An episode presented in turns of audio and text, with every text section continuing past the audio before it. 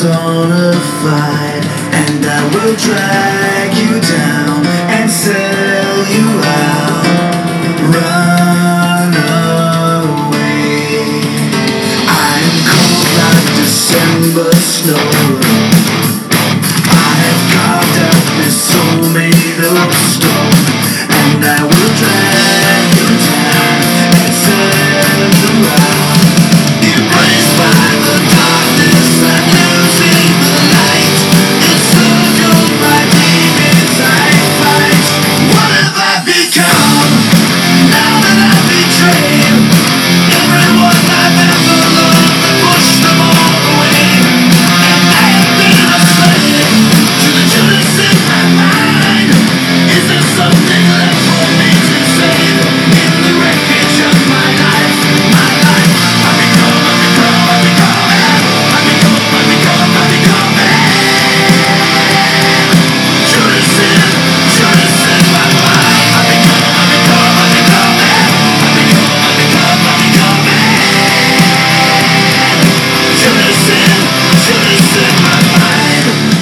Welcome, welcome to Dynamo's Dozen, the podcast that I bring you each and every single week, where I will talk about whatever may be on my mind, from pro wrestling, sports, entertainment, music, movies, muesli, fresh socks and jocks, and everything in between, never forgetting the talk. This is Dynamo's Dozen, and you are listening to Fuzzy Judas. What have I become? Now that I've betrayed everyone I've ever loved, pushed them all away, and I have been a slave to the Judas in my mind. Is there something left of me to save in the wreckage of my life? My life, I become, I become, I become man. I become, I become, I become man.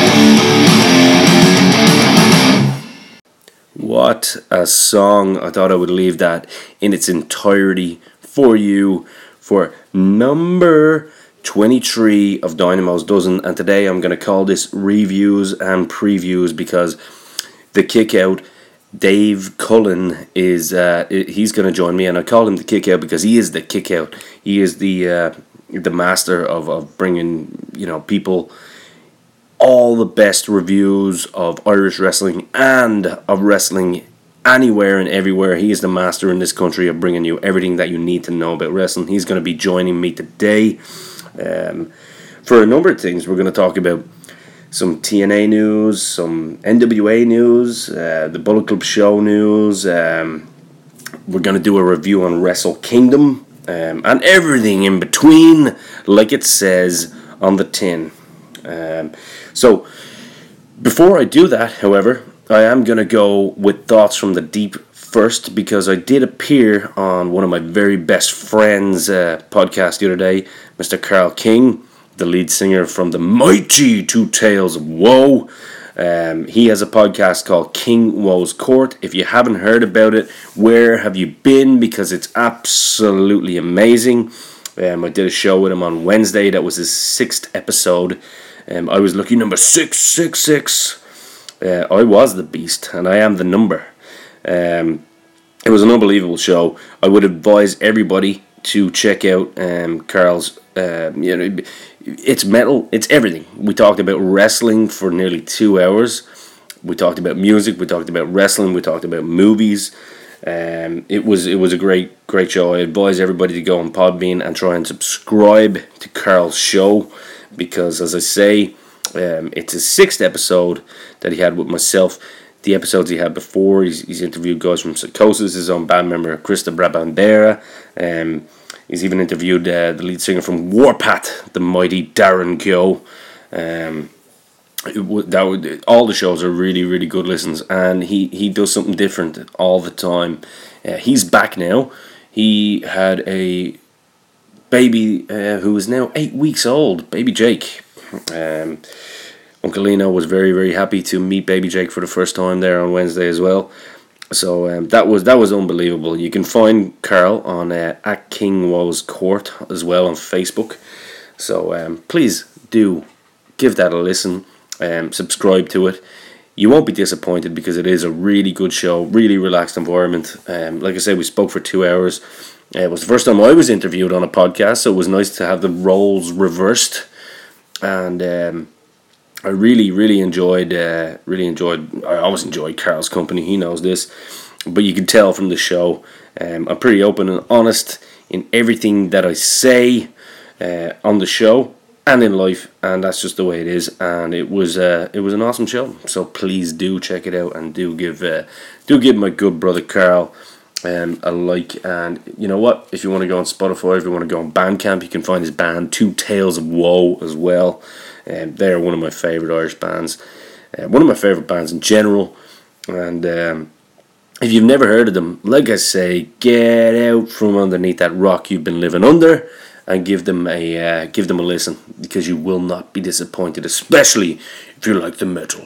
So also on Thoughts from the Deep, um, what else? I was trying to think about what I could talk about today, now that we are twelve days in to the month of January, um, in the new year, two thousand eighteen. It's been a great year so far for me. Oh no, it's only twelve days in, but it's only going to get better and better. Um, um. Also, you got to talk about the January transfer window. Football. I know I don't bring it up a whole lot on this show, but it's been very, very, very quiet so far. Um, Alexis Sanchez to join Manchester City or Manchester United. Seems to be a bit of a debacle here. I try not to get too involved in what the papers say, because I find that most of it is clickbait, as most of the things you will find online nowadays are. Um... I suppose if I was to give my twopence uh, worth it, it, it, and, and chime it in on this conversation, um, it would be that I think Alexis Sanchez would more than likely pick Manchester City. A, he's going to get paid. Well, they might get paid. He might get paid the same money, actually, for both teams.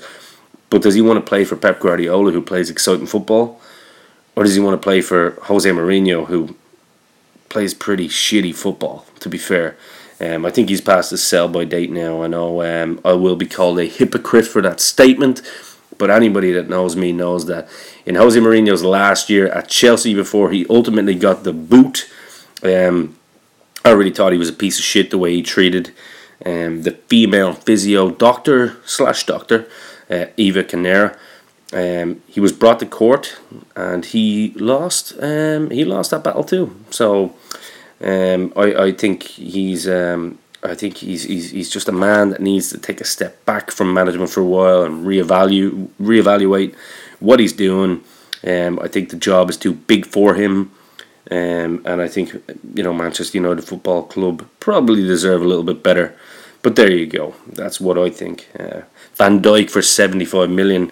We talked about it with Al Foran um, last week. A lot of money, a lot of money. That's the biggest transfer so far. Chelsea, my team, I don't know what we're going to do. It looks like we're going to be signing Andy Carroll, possibly. Again, is that journalists making up a story that fits the the problem area that we currently have at the moment. in terms of lack of backup in the striking department. I don't know. Um, but I guess it is only twelve days into the January transfer window, and this is almost like a... Uh, it's almost like a T V series on a daily basis, um, the January transfer window itself, because it's literally just a drama. So we will see. I never believe a signing until I see the player holding up a jersey. Um, and until I do see that, I will not believe any rumour that I hear. Um, will it pick up? I'm sure it will. I think there's going to be a lot more to come. Um, something else I wanted to talk about um, before I get to Dave is sporting events coming up. So we got U F C two twenty coming up. Two matches in particular that I'm looking forward to are the two main events, basically the main event and the co-main event. Um, Miocic, who is the uh, heavyweight champ, will face Ngannou. Um, this is going to be an absolute throwdown. This is going to be a hell of a fight. It's uh, I haven't looked forward to a heavyweight bout um, in U F C um, in a long time as much as I'm looking forward to this. But also, equally, I'm looking forward to seeing um, light heavyweight champion Daniel Cormier against Ozdemir. Um, that's going to be for the title too. That is going to be unbelievable. Um, and then, boxing. my One of my other favourite subjects. My very own Bray buddy, Katie Taylor. Um, not my actual buddy, but she, she's from Bray, so therefore, by default, she's all our buddies. Um, and she's Ireland's buddy at the moment because she's, like I've said on previous podcasts, she is one of the most inspirational characters um, anywhere and should be an inspiration for both male and female. So her first pro fight on Irish soil will be in Dublin on Saturday the fourteenth of April in the Tree Arena. Um, Eddie Hearn has just confirmed it. Um, she's had eight wins on the spin now, and she won the uh, W B A Lightweight Championship.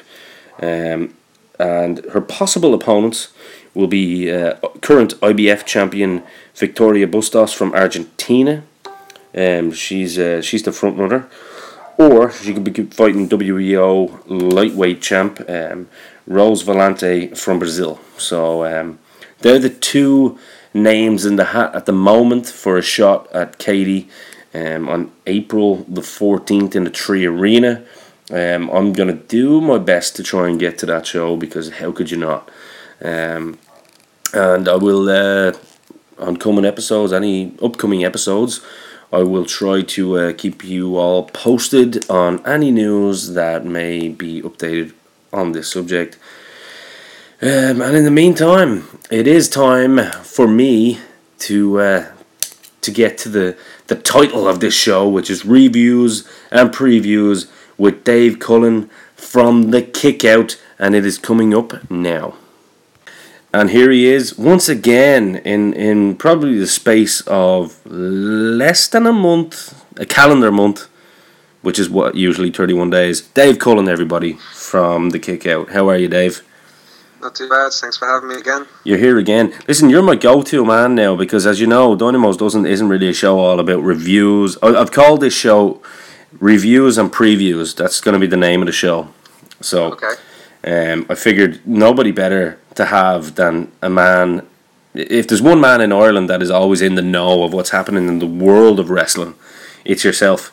So I appreciate that. Uh, well, it's, well, it's a it's a fact. So it's. No, I'm doing right. I'm just doing my show. Like, so well, that's it. Know stuff. Well, listen, you're doing something right. So there you go. Yeah, good points. Um, no, good points. Like, like and people are like, like yourself are asking me to to chat about it. So yeah, it's it's always appreciated. Absolutely, man, and I appreciate you taking the time out to come from the show. First of all, I guess because it is only twelve days in, it's technically uh, two days before the two week period. Happy New Year, my friend.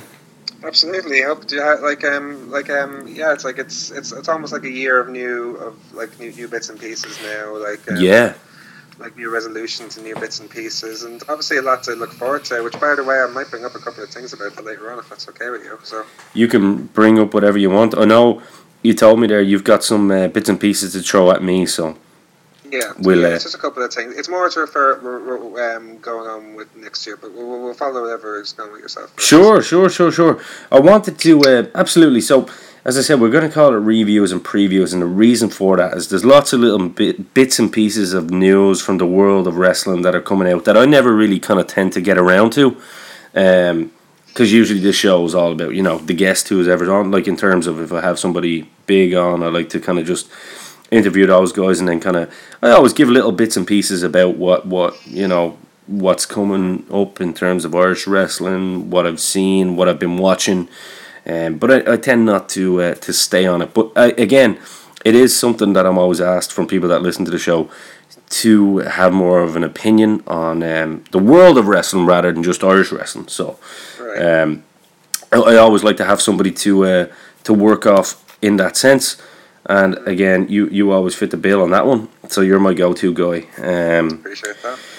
I, you know what? I'm going to start with T N A news because um, okay. I've seen that they're, they've gone back to the squared circle. Um, thank God, for me anyway. they've they've got rid of the... The six six sided ring is six sided, yeah. So, um, they've they've gone. But what do you think of that yourself? It makes more sense, really, because um, like like it's really rare that you see rings that are like that that have the traditional aspect of just the the, the four cornered ring. Like so, I like I, I understand. Like in a way, you kind of get, especially back in, when when they first introduced it, when it was first brought into play. Of the, this is them trying to be different, and it was at a time when they were making efforts to be competition for W W E, which unfortunately didn't work out. But like, um, yeah. but like at the end of the day, like it, it, it's it's it's more comfortable for the performer above all. Like you know, like because I can imagine, especially for a lot of wrestlers who would be so used to the concept of a ring. Like yeah. It's not like M M A where like it's either a ring or a cage, and there's so many adaptable ways which you'd have to get used to. But this sure. is wrestling where It's always in this four. It's always in a, a four-sided ring rather than a six-sided ring. So, so imagine the wrestlers in particular. Like um, yeah, they're not a fan of it really by, by any stretch of the imagination. Um, but from what I hear, they're not a fan. I mean, I've never taken a bump in that kind of ring, so I don't know.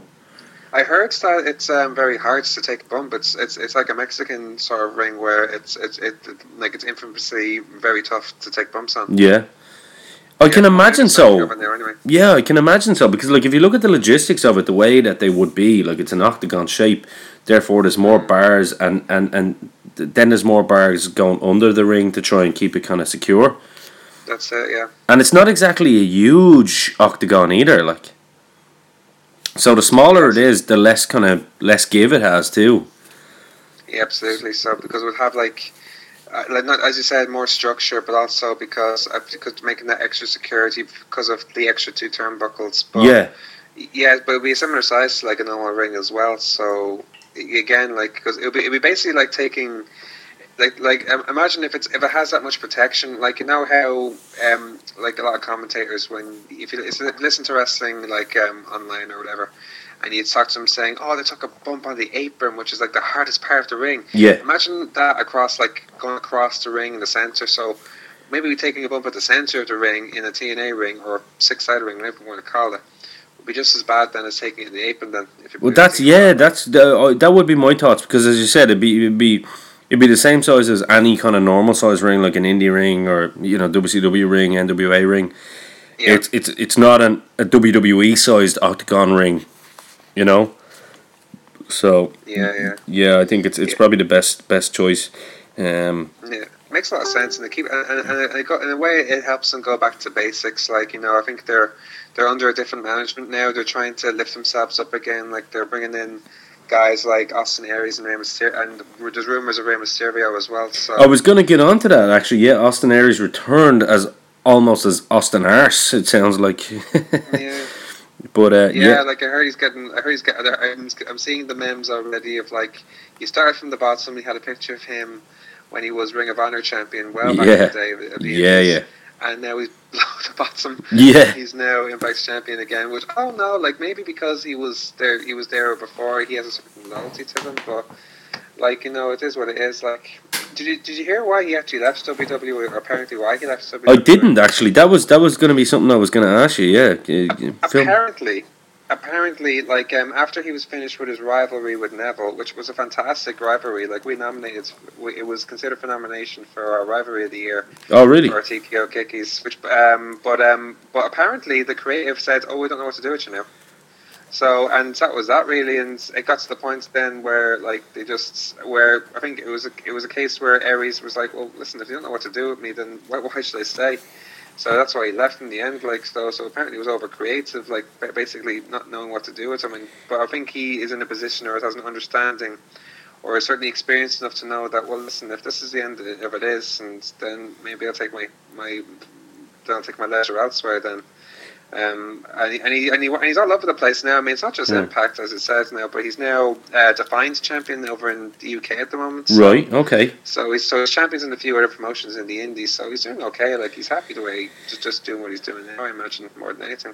Yeah, like, that kind of tells a story in itself, really, about what, mm. what W W E creative is in two thousand eighteen, doesn't it? Or seventeen, it during when it happened, but it, it re- they really are clueless. Like, it, it's... You know, they're they're gonna get something right, similar to the way, you know, the Russo. I mean, Russo gets a raw deal actually when you think about it. Russo. Yeah, Russo gets a raw deal, and sometimes justifiably oh, so. Russo, sorry. Yeah, Vince Russo. Yeah. Sorry. Sometimes, yeah, no. sometimes justifiably so, but also when you look back, it was Russo. It was it was pretty much a three or four man team.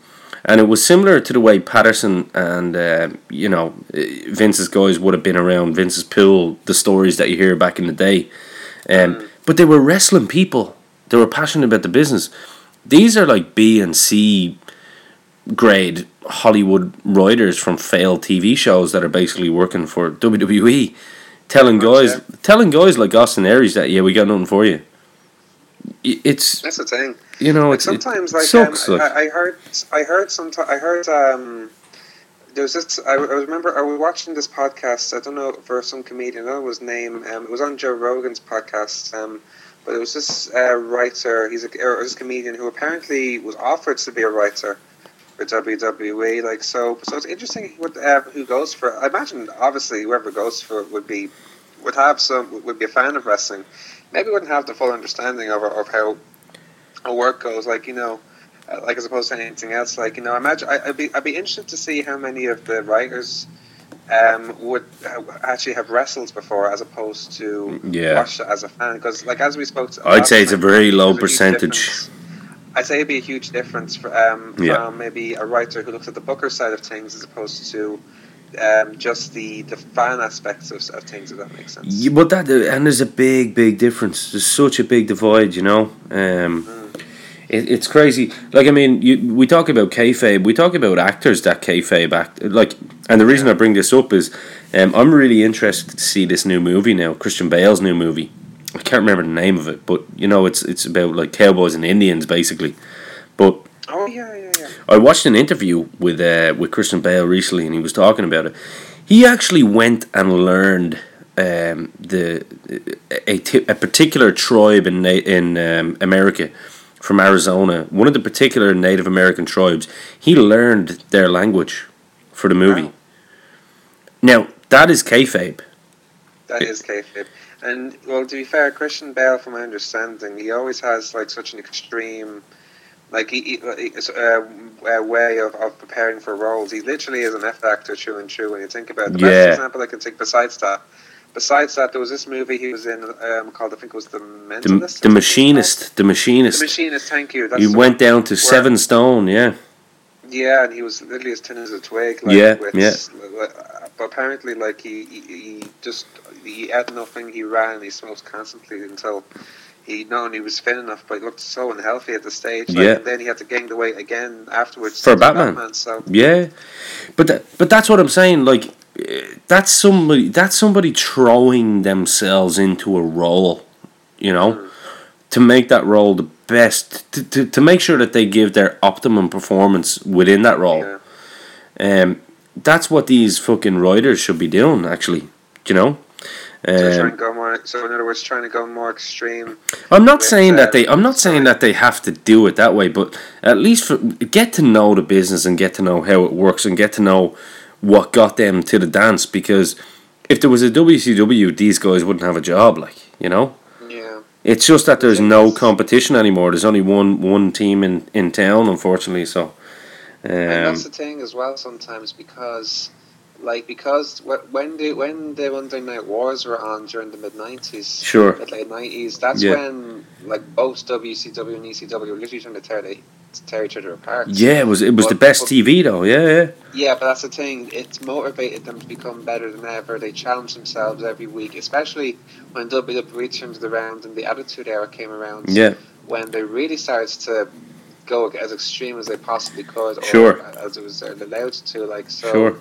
Because they were challenged and yeah. they wanted to create the best possible product, and they ended up doing that, and yeah. it became huge. Like it was, like if if if you've seen the documentaries from Monday Night Wars, like um, yeah, I watched them all. Yeah, lately, yeah. If you watch how many people have um, watched, um, like especially like between Raw and um, and Nitro, especially in maybe ninety-eight, ninety-nine, the numbers which are, would be unheard of nowadays. Yeah, man. Mainly because there's so many d- different options, and especially in America, like you have your your your your basketball and your football and your ice hockey at that time.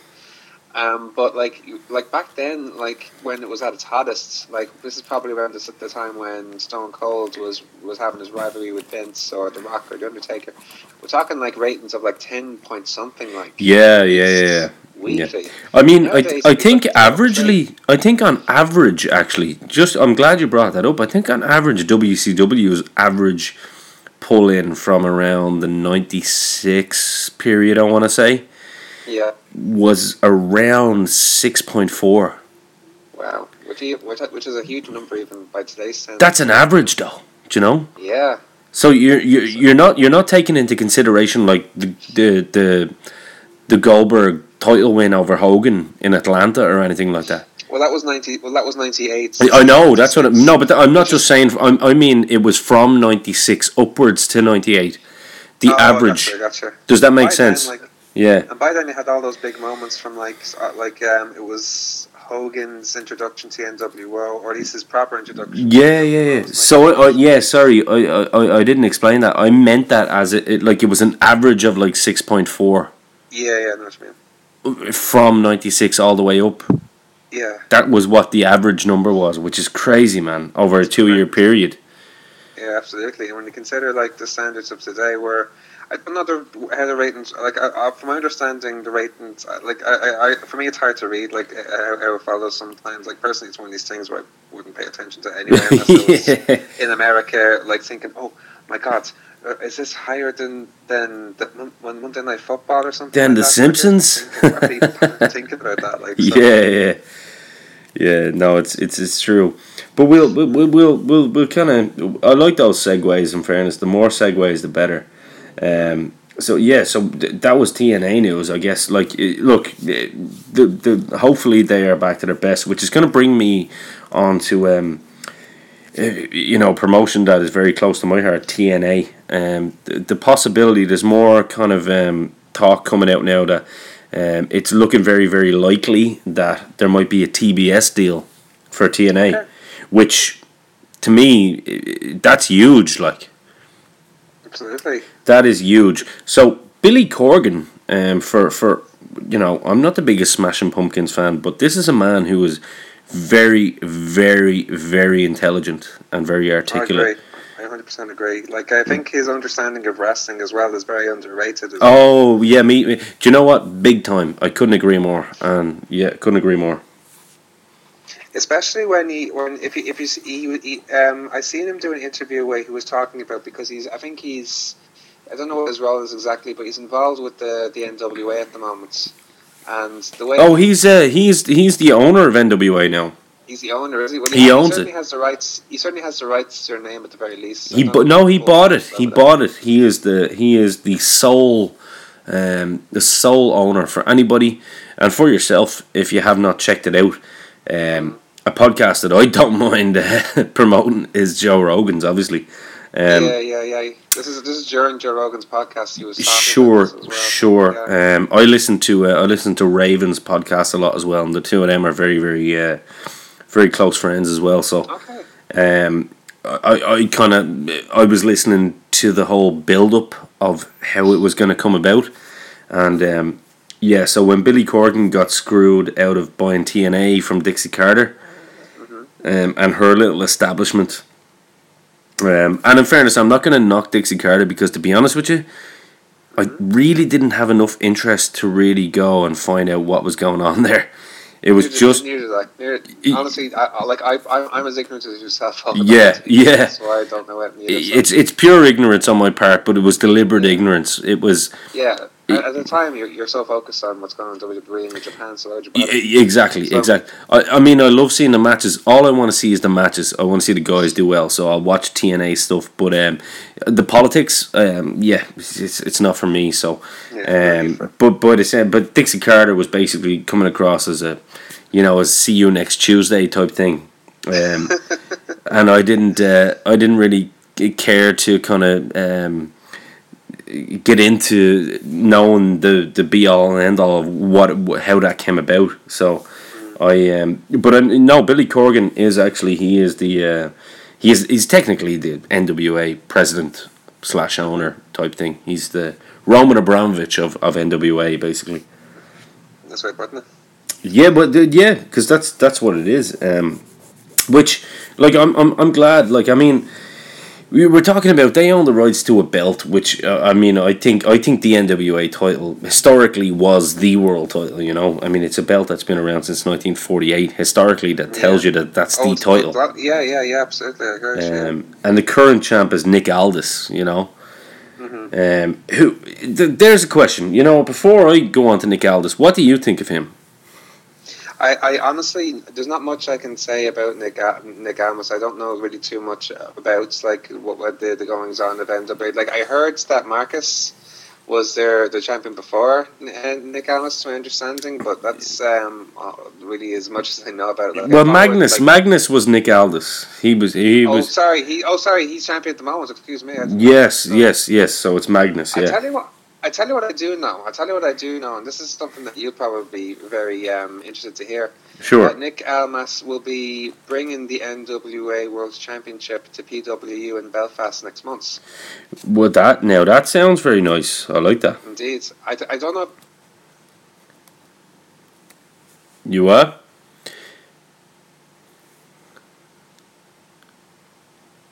So, Dave, yeah, like I mean. Nick Aldis, yeah, he's the champ. As I said, Magnus, a former gladiator, um, big boy though, very big boy. Like he's Absolutely. he's got the. Do you know what? Something that you know, I didn't even say this to you off air.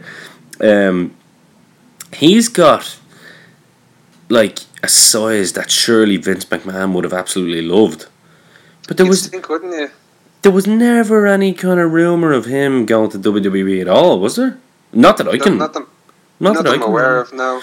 So no, he, as far as I'm aware, yeah, go as ahead. Far as I'm aware, sorry, as far as I'm aware, he's always been involved in um, either, in, like a majority of his wrestling career hasn't been has indeed been involved with um with, with T N A at the time. Yeah, he's made some appearances in um obviously the independents, and he was involved in pro wrestling now in Japan, and we a bit, but beyond that, like that's really like W W E haven't really approached him at all, as far as I'm aware. Yeah, and I mean, I thought as soon as Mickey James went in there, he would have been a shoo-in, possibly. Maybe, or maybe he said something like like sometimes he, he, he, something can easily be said, like in like in between the lines, or maybe there's something that is stopping. But then again, you never know. Like yeah, who are we? Who like, are we to yeah? Yeah, like, like there's probably way more to it than we know, or yeah. that's even known by the media about the whole thing. So. Sure, sure. But, But I mean, That's he is the, he is the new he is the new N W A um, heavyweight champion, and mm-hmm. kudos to him. Um, Absolutely. Here's a bit of trivia for you. Do you know okay. that he is only the second U K champion in the history of that belt? I know. I've actually heard something about that. There's a guy called Gary Steele who was their their first champion. Gary Steele, who's a very very. Um, Who was uh, our guy from N W A Hammerlock, um, which is basically the uh, the parent company of the former N W A Ireland, and um, that's how we started. So that's like that's that's John Moss and you know Gary Steele were the two guys that kind of brought um, helped bring that to Ireland. So there you go. Cool. Well, they didn't help bring it to Ireland, but it was that was that was two of the guys that. Um, Fergal Devitt and Paul Tracy were, were helped train boy and were in the ring with so um, yeah so if it wasn't for them like they're, they're, when you think about it they're probably they're, they're, they have a huge responsibility in the sense of what Irish wrestling is now like you know because yeah. obviously you look at you look at Fergal and you look at Paul, and you look at how much they've done for Irish wrestling, not just with like how successful they've been as wrestlers themselves, especially um, Fergal, but like also like like what what they've done with like Five Factory and how well that's doing, especially lately, like when they're producing so many good wrestlers now. So yeah, like, and seeing at the moment, as we said before, is like is booming at the moment. Yeah, Five Factory has always been been number one in terms of producing talent. Um, mm. And it's just, it's great now that they are where they are in terms of getting the talent in the door. Um, because those those last days, as you may have heard on the other podcast with Phil and Katie, um, those last days in Bray, unfortunately, just weren't getting the numbers, you know. Mm. So now that it's more central um, and in the capital, they're they're getting exactly what, what they deserve. You know? Yeah, absolutely. Like, yeah. Uh, like, um, I, I, I can tell you from experience because I'm starting training myself down. Yes, there. Yes. Announcement from Dave Cullen right here on Dynamo Dublin. yeah, yeah. Well, to be fair, to be fair, it's been on and off for a while, like for maybe, God knows, maybe a year and a half, like or something sure. like that. So, like, the thing is, like, for for myself, because I'm so busy with other bits and pieces, not just like obviously like my show, but also everyday life. Uh, like, yeah. Yeah, everyday life. Like I'm, like I'm studying a full time degree in college, and I'm um, in the band in my, my in my spare time. What are you studying? So, like, I'm media and communications. Nice, I like it. Yeah, it's open class to do. Like we're, we're very close to yourself, actually. Very, very close. Yeah. So, and it's going very well. I'm really enjoying it. So all these put together, I thought to myself, oh, I don't know if I have the time. But I was training. Um, I, I trained um, in Five Factory when it came to Dublin. I, I trained briefly in, in Bray, and and then uh, sure. did a bit of main stage wrestling over at Buddy Fermat's. Sure. And then I thought, oh, this is brilliant! Now they're bringing Five Factory down to Coastal City Centre. So that's brilliant, and I tried it, and it was awesome. I had a great time. Yeah. But I just didn't have the time to uh, to keep doing it, like you know, which is a shame because they were doing their. their Joes versus Bros thing. Like, I don't know if you heard, but they did like this white collar wrestling thing. I, I I done a show. I was at the show. I done a live podcast on it. Yeah, yeah, yeah. I was there in the crowd, like, and um, like I, I was, I was there. I was supposed to be among the guys, like, or at least I was, I was there from the start, like you know, training with the guys, like you know, who eventually would go on to the show. Like one of the guys who went on to have one of the matches is a very good friend of mine, uh, Ian Holland. Who ah yes yes, I done an interview with him as well. yeah, no, he's no. We, we go back to our we go back to the, um, our days in D C U. We both studied in D C U together. Like um, he was he was really into Ian was he was like just beginning his M M A or was was getting the, sure. like, I don't know how much, many years training he's been training like M M A for years now. Hence sure yeah his persona like that he presents himself now. But yeah, we've known each other since then, and so it was cool when he came in, like, and he was he, he's a natural, like, because he's he's he's such a natural athlete. He's freakishly strong. Like, of course, you probably can, can tell by the, by how, how big he is, like, you know, how strong he is, like. So yeah, he's got that so, kind like, of he's got that small center of gravity, kind of big legs, it, yeah, big, like, yeah, yeah, you know, yeah, very thick, yeah, thick looking, yeah. That's it, yeah, and he can grapple as well because he, he he trains jiu-jitsu as well and stuff like that. So, yeah, yeah, so, beautiful, so, so, very so very perfect. Nice kid, yeah, yeah. So he's a perfect athlete. He's gone into wrestling for me, like, so that's why he's such a natural. Yeah, yeah, absolutely. Um, so we, we we break away from that. Um, one thing I do want to bring up, because I know you'll have more news on this than I will, mm. is the um, the Bullet Club guys who want to do they want to pull off the the ten thousand seat show. Yeah. Uh, there's a lot of um, a lot of speculation, I guess, would be the word regarding this. Um, Where where do you see this at the moment, and where are we at? I've heard it from all different uh, sources and angles, from Jim Cornette to you know to even Bruce Pritchard, to to, mm-hmm. to, to basically just the, the Twitter ramblings of the guys. So, um, do you have any update on where this is at at the moment, or? For for my understanding, it's going to be on September first. That's okay. The for so they have a date. It's September the first. Yeah, that's the thing. They have they have a date now. Because of that, it's it's brought a lot, it's brought a lot of rumors concerning the event. It's almost put them to dead. For example, they even said it was in Ireland at one point. I saw something yeah. about that. Well, no, here's the thing. Now, here's the thing about that. That's that's been all over the Irish wrestling. Yeah, I know. I know. I know. But, but it's gotten to the point where I honestly can't tell if they're actually being serious or if they're joking. Like I, I like the way I see it. Like, and this is this has gone back to um, being the Elite's um, show at the O T T did at the end of last year. I honestly believe that, like, Cody, Marty, and the Young Bucks, and uh, I think that was Alden that were there, I honestly think that when they were promoting that show, which I imagine they were when they were during the U K tour, that, like, they were basically say, they, they were basically saying, oh, where are we going to have our show? Is it going to be in Birmingham? Is it going to be in California? Or is it going to be in blank, your town? And why well, it yeah. was mentioned there and yeah. the airport there. So I, I, I, there's no way it can come to Dublin. No, you know, no, I, no, it'd be, no. It'd be beyond a dream if it did, but it couldn't. It couldn't. It couldn't happen, though. I mean, it, in every way, shape, or form.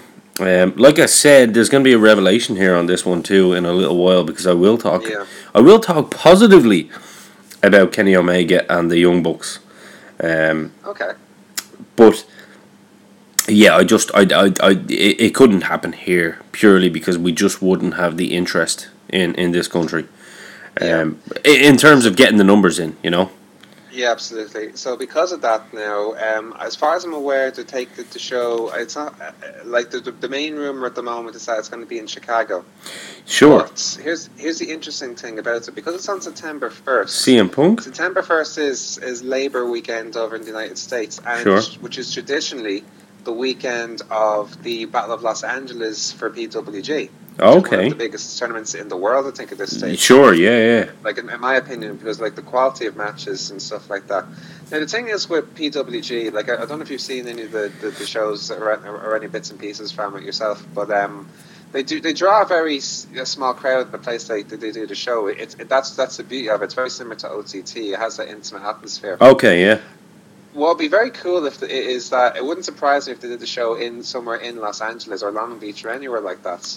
Like, I don't know what type of venue they they try to attract, and to be honest with you, they're probably better off doing it in Chicago anyway. Yeah, because here's yeah. New Japan trying yeah. to break into the United States market in California yeah. for a starter, so it makes more sense maybe to do it in Chicago.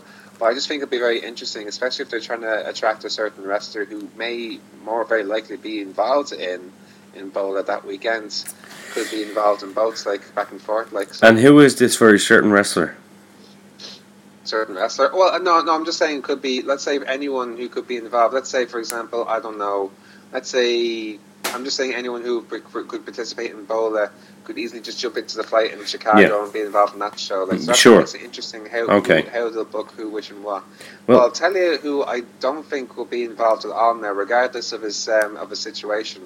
There's been obviously a lot of rumors of Daniel Bryan being involved. Yes, in, that's what I heard. Yeah, yeah, yeah. If this goes ahead on September first, he will not be there. Okay. Because, um, there's rumor, um, Daniel Bryan's contract with W W E apparently does, uh, runs out on September twenty-eighth. Right, so, so it's the he, end of the month. Exactly. So even yeah. if he, even if he is cleared to wrestle, there's no way he can get out of that. So like that's. that's well, I mean, he has been cleared to wrestle. We know he's been cleared. He said mm-hmm. that. He said that himself, yeah. Pretty much. But, but but regardless, like even like the fact is he'll still be under contract when that show takes place, if it's definitely September first. W W E so. would have absolutely nothing to do with that, yeah. Pretty um, much, yeah. Well, I mean, Jim Cornette, he's a guy that always has great ideas and and great. Um, yeah, the man's a genius in terms of the business, and uh, even Jim Cornette wants to see this succeed, which is funny enough.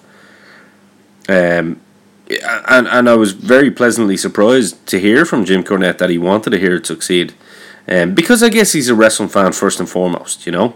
Yeah. Um, he wants to know that there can be a an alternative and a good idea come to fruition, regardless of whether he doesn't like you know particular people that are are involved. Um, I do agree with some of the stuff he said. I mean, he will know the demographic of the um, of the areas a little bit better than you or I will. Um, yeah. He mentioned as well L A would be a no-go. Um, and he also mentioned Chicago would be the place to do it. Um, but he also mentioned you would want to be offering someone like a Punk all the money in the world to make an appearance.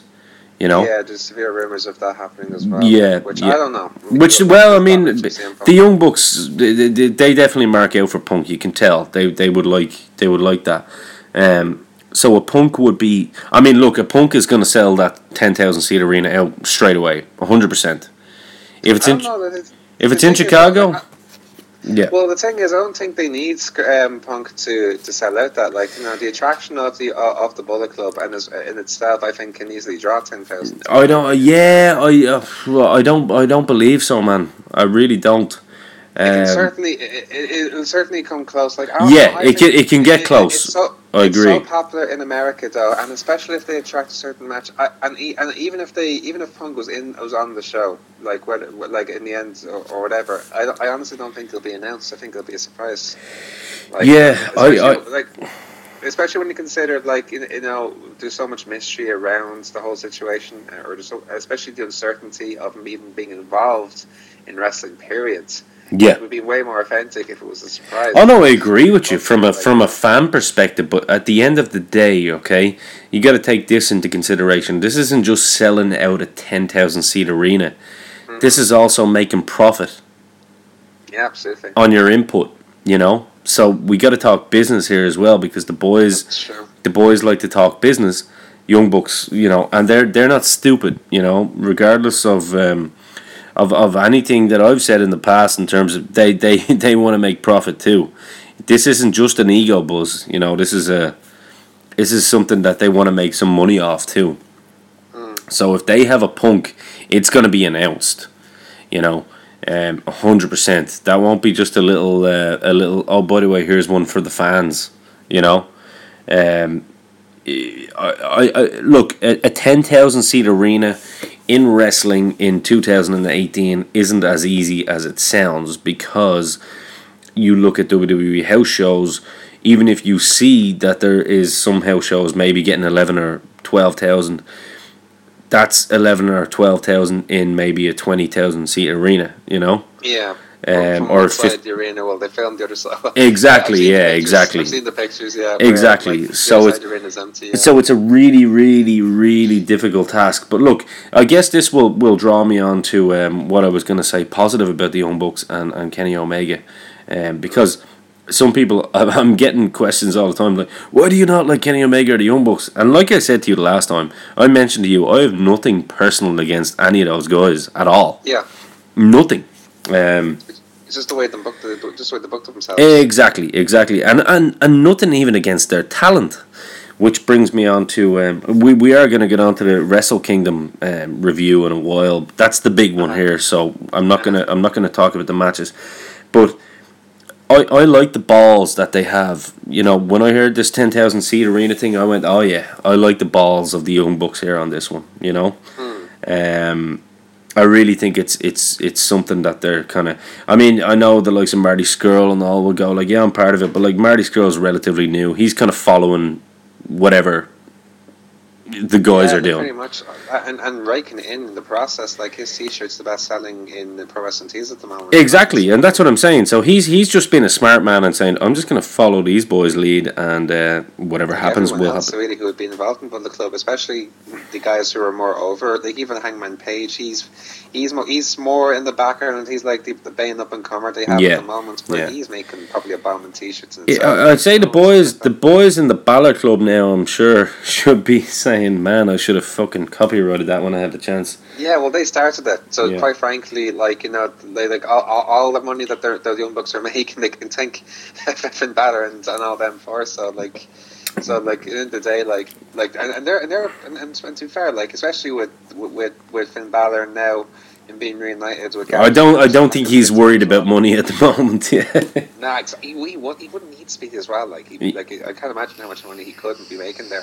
And and, and as we mentioned, as you mentioned before, like, especially if his merchandise, it, like, keeps going, like, and and, and and and like W W E keep doing that. And as you mentioned in the last show, where like that could be a reason for him where they might push him later on. He's in the to- he's place. in the, he's in the top four. Uh, the, uh, this is the latest that I've seen, anyway. He's in the uh, top four merch sellers in the company.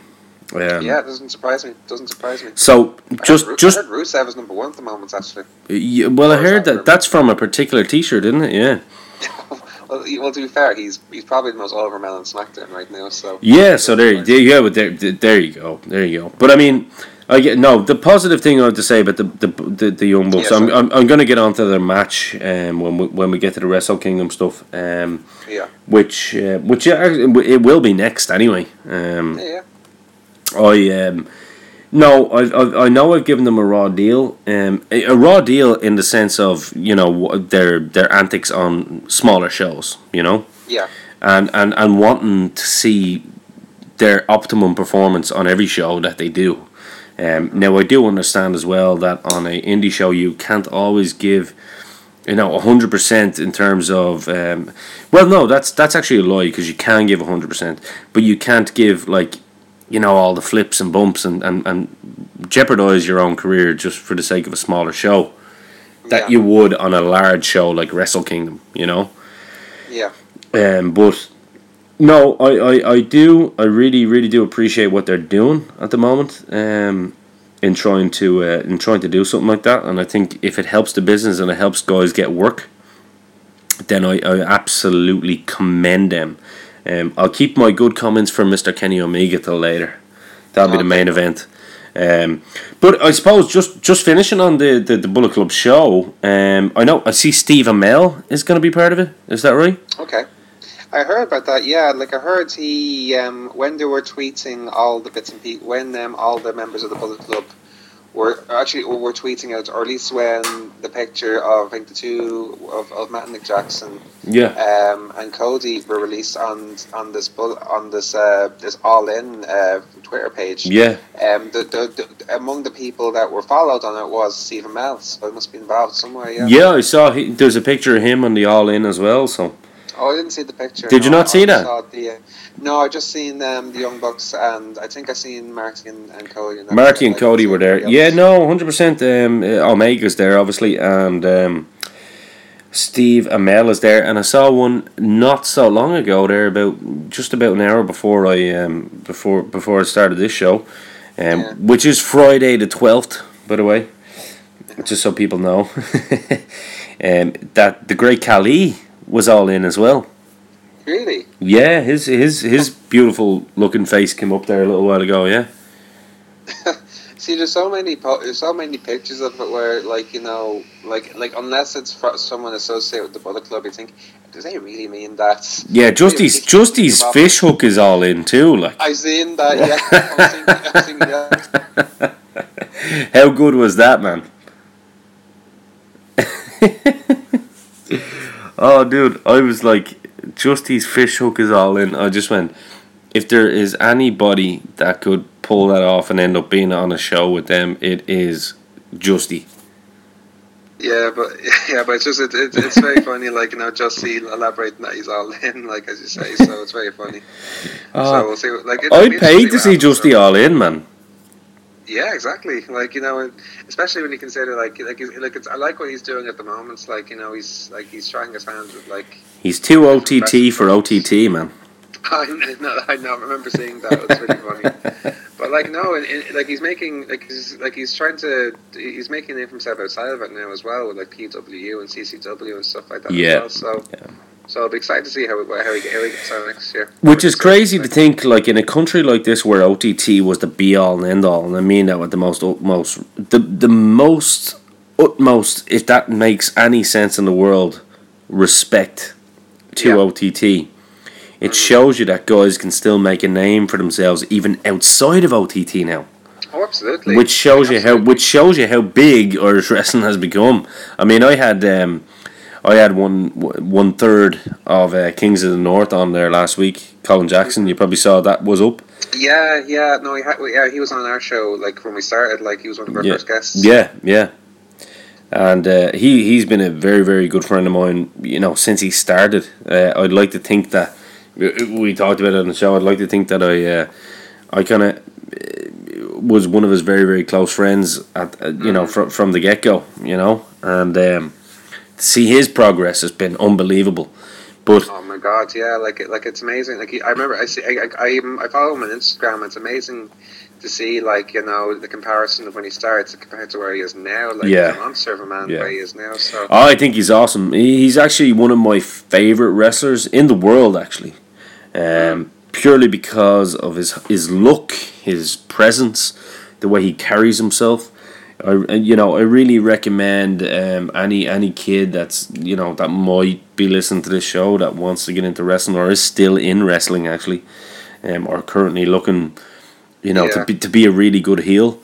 Yeah, he's he's Colin's he, like the perfect example. Yeah, yeah, he's he's the guy. He's the go-to. Uh, mm. Him and Justy are the guy that you need to look at and um, absolutely and, and model yourself on them. Yeah. So I guess we get on to the main event then. Mm-hmm. Um, we, we we get on to uh, Wrestle Kingdom. Um, I, right then. I, what did you do for Wrestle Kingdom? Did you watch it live? Yeah. I did. I watched it in um, in Buskers. In the you were in Buskers, yes. Yeah? Were you drinking beer and everything, man? What? Were you? Was there beer to be had at that time in the morning and everything? Oh no, no, no! It wasn't in the morning. Like um, there was there, we, a lot of people came in who watched it in the morning, but they were showing it at um, at Buskers in the Ball. Low Blows wrestling parties were holding it. It's their first ever time yeah. they did a New Japan cards. Rick yeah. himself wasn't there. Like, Rick, Rick himself, I, and I hate him for this. He, he went to Japan to actually see it himself. I know, but yeah, fair, son of a bitch. Like, it, it, it's a hell of an experience, and like he deserves it, and especially considering what he what, what he puts into the parties. Like it's, it must have been an awesome experience. So I'm happy for him in that sense. Sure, of course. You can't have it be a bit jealous. It's the same. Listen, man, God, jealousy, jealousy is the way to go. yeah, yeah, but yeah. So, so it was on from five in the afternoon to eleven at night. So they're showing the full six hours of it. Then from the new, from the from the, the, the pre-show of the New Japan Rumble all the way to um, Okada and Naito. So, um, so it was awesome. Like, and, and it was and it was very different from the usual shows that they do. Like, I don't know if you've been to Lobo's parties yourselves. Like, I was I, I the one. I was the one. Yeah. I got to almost everyone, like, since probably WrestleMania thirty-one or something like that. And it's just, and they always have, like, pre-match entertainment and stuff like that, and, as well as the match itself. But it just, it was, it was like a nice intimate way. Uh, like, it's very similar to if you, like, how Japanese crowds would be, ironically enough, where they're quiet and they enjoy it, and, but, like, it, it's not, it wouldn't be like as, but, but, but everyone is so excited going into the room, the match itself. It was a W W E card, so. Yeah, but no, it was it was awesome. It was awesome card to watch from top to bottom. Enjoyed every match. Yeah, man. Um, for me, I uh, I did I did do the uh, I set the alarm on the day off, mm-hmm. the day off that I had to get up and watch it. Um, so I'm gonna give you the rundown. Now I didn't see the New Japan Rumble at the time. Um, I, I heard it was okay. It was. Uh, I see Meltzer. I'm actually gonna do this as well because I. I I've always wondered about Dave Meltzer's star ratings. Um, I've yeah. always I've always questioned them because I've actually went down over the past um, I guess month. Yeah. And I've looked at all the matches in history that he's given star ratings to, and um, I've kind of compared my notes to his notes, I guess. Yeah. Um, from someone that's been in the ring and actually knows what it takes to wrestle, you know, yeah. and I don't mean that as a as a knock to Dave Meltzer because no, I'm no, actually it's your perspective. yeah because I'm actually in contact with Dave at the moment, and he could possibly be coming on at Dynamo's Dozen show. So fingers no crossed way. that happens. Um, wow, that'd be a hell of a show if you can get him. We, absolutely. So I'm I'm I'm just trying to see it from his point of view, and then I'm trying to give my critique on that point of view. Um, which, okay, yeah, because no. these are the and these, appre- and I'm sure and I'm sure he'd appreciate it as well. Like, I'm sure the whole reason he do those ratings is to is to um is to. Like, you know, not just out of his opinion, but let's just see, let's just see what everyone else thinks. And I imagine get like, people talking, yeah. He gave, exactly, and especially for the ratings he gave for this card, which I personally disagree with. Oh, I do. No, man, man, I'm glad you say that because I disagree with a lot of ratings on this card, actually. Yeah. Well, particularly the main event because I thought that was the best match. But, sure. Like, that's just my opinion. Well, we'll get into that. We'll get into that. Yeah, yeah. We'll get into that. We'll start. So the Rumble, he gave it one point five. Yeah. Again, I didn't see the Rumble. Um, it was very difficult for me to get the Rumble. So, w- did you see it? Yeah, it was, yeah. It was, it was one of these matches. It was very. It was similar to the to the Royal Rumble, except there was twenty-one participants, and you could get eliminated by pinfall and submission, and going over the top rope as opposed to just over the top rope. Sure. And they had the, the, the countdown typical of the Rumble as well. And I, I know I thought it was nice. I enjoyed it. Okay. It was um. So there was some fun booking in between, especially with Chase Owens, who was at one stage like um. giving package power drivers to everybody, and then Suzuki Gun having um, almost dominating the match until the, they, they had a run in with Yushin Liger and Thunder and uh, Thunder Mask, uh, Tiger Mask, who, if you don't know, they had a bit of a feud going during the Best of Super Juniors yes, last year. Yes, yes, yes. Um, so it's it's it's cool to see that come back. Um, yeah. and, and go around. But of course, Tiger Mask. Satoru Sayama was one of my favorite wrestlers, obviously, because Dynamo Kid is my favorite wrestler of all time. So. Yeah. Um, it's good to see that, that gimmick. That is New Japan's. Um, then we get on to Young Bucks and Roppongi three K. Um, believe it or not, you're going to be surprised to hear this from me. Very impressed with the Young Bucks in this match. Um, yeah. I thought the four-star rating again was probably probably a little bit high. Um, just just purely based on, on like the ratings that he got from, from the other ones. Yeah. And it was um, I I would have given it like a I don't know I, I don't do ratings, so I don't know what rating I would kind of give it. Either. I just you know what I mean? Like but um, yeah, I think like if, if, if just going on the on the annals of, of, of the historical ratings that Dave has given, mm-hmm. um, I thought the four rating was a little bit high, but maybe yeah, just my opinion. But I did think it was a very very good match. Um, yeah, absolutely. The Young Bucks selling, I thought in it in particular was uh, really good, um, yeah, especially like when they went to the outside. Yeah, yeah, like like Matt Jackson, like credit to him, he sold that back very very well. Really, and, so did, like, and he uh, kept doing it throughout the match. That's what I was yeah. impressed with. Yeah, same with Yo from uh, Roppongi three K. Oh, big time! He, he was exactly the same. He sold that back so well. As yeah, well. And yeah, not yeah. Only that. But if you look at him later on during the night, he still sells it when he's accompanying Kenny to yeah, like that yeah, shows, yeah. Like, it's so fucking awesome, man. I loved it. Yeah. I loved it. So for me, uh, again, I'm not going to give ratings on this because it's not. Uh, I have no right to rate matches. It's. Um, yeah. I don't think anyone does. So therefore, it's just you know I'll leave that to Dave. That's his shtick, and yeah. that and you know he's entitled to his opinion. So, of course. um, I will I will leave that to him. Um. Four for me was probably too high. That's what I will say, but it was definitely very, very good. It was um, one of the better tag team matches I've seen in, in quite a while. Um, yeah, I agree. I agree. And like, then we had um, the you what? I, um, what, what I liked about this match in particular, though, I have to say, is that it felt sure. like it was a, it was like it was like a, it was more of a worked match than, than you than you may think, and I think a big part of that. It was because it would give the opportunity. Like they did, I felt. I felt like dude, there could be a better match for those two teams. Yeah, yeah, yeah. I agree. But that could be down the line, and I think the reason they, they didn't do it in this case was to bring the attention to the to the actual junior heavyweights, which was, which was, which was sure. Yeah, yeah, yeah. So sometimes, like the, the like if they so so it's it almost like contrary to what, what they might do in the in the indie shows. Yeah, where they work um, a match. Where it gives the other um, the, the the the guys in a similar way to them the, the more the, the more attention, or at least give them the opportunity to have those big spots. Yeah, yeah, yeah. No, that makes sense. That makes sense. Um, and we get on to the uh, the gauntlet match, mm-hmm. which uh, started with uh, Suzuki with Elgin and War Machine. Mm-hmm. Um, there was a two point five star rating for that particular outing. Yeah, um, I think the way I think the way to my understanding, I think the way Dave Meltzer reviewed this, he's like reviewed each part of this match. Yeah, yeah, that's the way he did it. Yeah, so he done it. He done it in four parts. So we had Suzuki with Elgin and War Machine, Suzuki with Chaos, Chaos with Taguchi, and Chaos with Bullet Club. So, yeah, yeah, it was kind of it was kind of weird the way he did it actually. But yeah. in terms of that match yourself, what did what did, what did you think of that? Well, I thought the, the best part about this match is how they focused on trying to make Trent Beretta the the, the, the, the star of this match. yeah. N- not just with it, not, not just with like um, him falling behind, like with with the com- with the way he came back and won the match, like as well as like you have it. Obviously, I love Toriano. I've forgotten to appreciate him so much lately. I couldn't stand him when I first started watching yeah. Japan. I don't know what it was.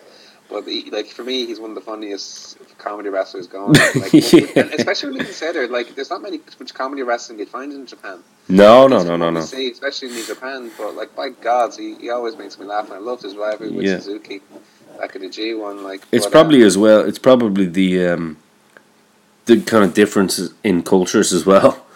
Yeah, that's it. Yeah, you know what I mean. It, it probably makes you laugh a little bit more. That's it. Yeah. Well, uh, like you know, I, I'll never forget the match he had with Kenny Omega, where they were hip hopping like back and forth on the ropes, like because their their their, their legs were taped together or something like that. Like, yeah, yeah, so yeah. So funny. Yeah. Like like that would that would that would easily be over like in any indie show here or in the U K or anywhere in the yeah, world. Well, definitely it would. Yeah. Um, no, it was uh, yeah, it, it was it was okay. It wasn't my favorite. Um, yeah. I, I can kind of agree with Meltzer's rating on this, because I know in the first part he gave it a two point five, then he gave it a zero point seven five for Suzuki with Chaos, and then um, with Chaos and Taguchi he gave it a one point five, and then Chaos with Bullet Club he basically gave it a two point seven five. Yeah. I think I think anything with the name Bullet Club and a Dave just is going to up the rating. Yeah, yeah. Would that be fair? no, I think no, no, no, no, no. To be honest with you, I actually do, I believe there is some truth to that. I, I sometimes believe that maybe that Dave Meltzer is slightly biased towards the, the Bullet Club. Yeah. Well, do you know what? If I do get him on the show, man, you know, if I get him on the show, I will have no qualms about um about calling him out on this. Probably. So no, to be honest with you, I've seen um, a recent video of um, I think it was uh, it, it, I don't know if you watched the Being the Elite series, but um, they they did like a best of twenty seventeen video where they had like all the behind the scenes stuff, mm. and I think they they, they, they were in they were doing like a pre-show for uh, P W G, like like I don't know how it works there, but apparently they sell their T-shirts in the ring or something like that, like in between the matches, and they they're showing Kenny Omega meeting Dave Meltzer for the first time, and he and, and I think Kenny Omega sort of joked, oh, this guy's just biased towards me and stuff like that, and they kind of created a laugh. So, but to be honest with you, there probably is a wee bit of truth to that. Like, or maybe yeah, I, th- I think so. Which brings me on to Cody Rhodes with Kota Ibushi. Now, this was the first match that really kind of it, it gauged my interest more, because this was a match I was actually looking forward to um, quite a lot. Um It was given a four point two five from Dave. Um, I don't agree with that, believe it or not. Okay. Um, I actually was wanting more from these two guys. It's an excellent. It was. A, it was actually a fantastic match. No, it was. A, it was a fantastic match, but I, I actually I, I thought. I I yeah I, I thought the the the sell job they done on the outside. That was brilliant. That was that was phenomenal. All kudos to Brandy Rhodes for that. Like. Oh hell yeah! Like that was that was absolutely phenomenal. And the, the way Ibushi picked her up and all, it was just mm. um, it it was phenomenal. But you know what, man? I don't know. I just I, I still think that it like it was a it was a really really phenomenal match. But I think in terms of if you're giving it a four point two five rating. Then again, I guess if we're going by Dave's um, ratings, if the books are getting a, a four star, um, with Roppongi uh, three G, three K, should I say three G? three K. No, I said three K, but I was like three G. I was about to say three G. Yeah, um, no, I get it. That's what happens when you're with Air and Network. Yeah. Um, yeah. No, to be fair, it, for for this match in particular, I think this is the perfect. This is what um, what Cody needed. Um, in it would take this match or before. Okay, for for Cody's perspective, yeah. Okay. Yeah, yeah, particularly yeah. to attract the, um, the the New Japan crowds. Like I'm not saying. I don't think Ibushi needed it so much though. But particularly Cody, I found because um, okay. especially is is considering what happens the very next day. Where there's now there's all this brouhaha going on between Cody and Omega now that happened in New Year's Dash. Wait, what? What's this now? Bit... No, you, you didn't see New Year's Dash that happened afterwards, did No, you? I didn't. So why don't you fill oh, me well. and my listeners in just in oh, case oh, they didn't hear? Yeah, okay. So what happened was, there was a couple of things that happened. First and foremost, um, um, there was the, the, well, we talked about the, the, the three the six-man tag team titles, that how they change hands. They change hands the very next night again, where the Bullet Club regains them, believe it or not. So it was only a one-day title reign that happened then. But, but, but more importantly, what happened as opposed with, with Cody and um, and Ibushi, like apparently there was some sort of six-man tag. I'm not sure who was in what. But um, Cody was about, was apparently going to attack Ibushi with a chair until Omega came out and and saved Ibushi. Uh, and it ended up being a huge shoving and pushing, and they had to separate each other from it. Like so.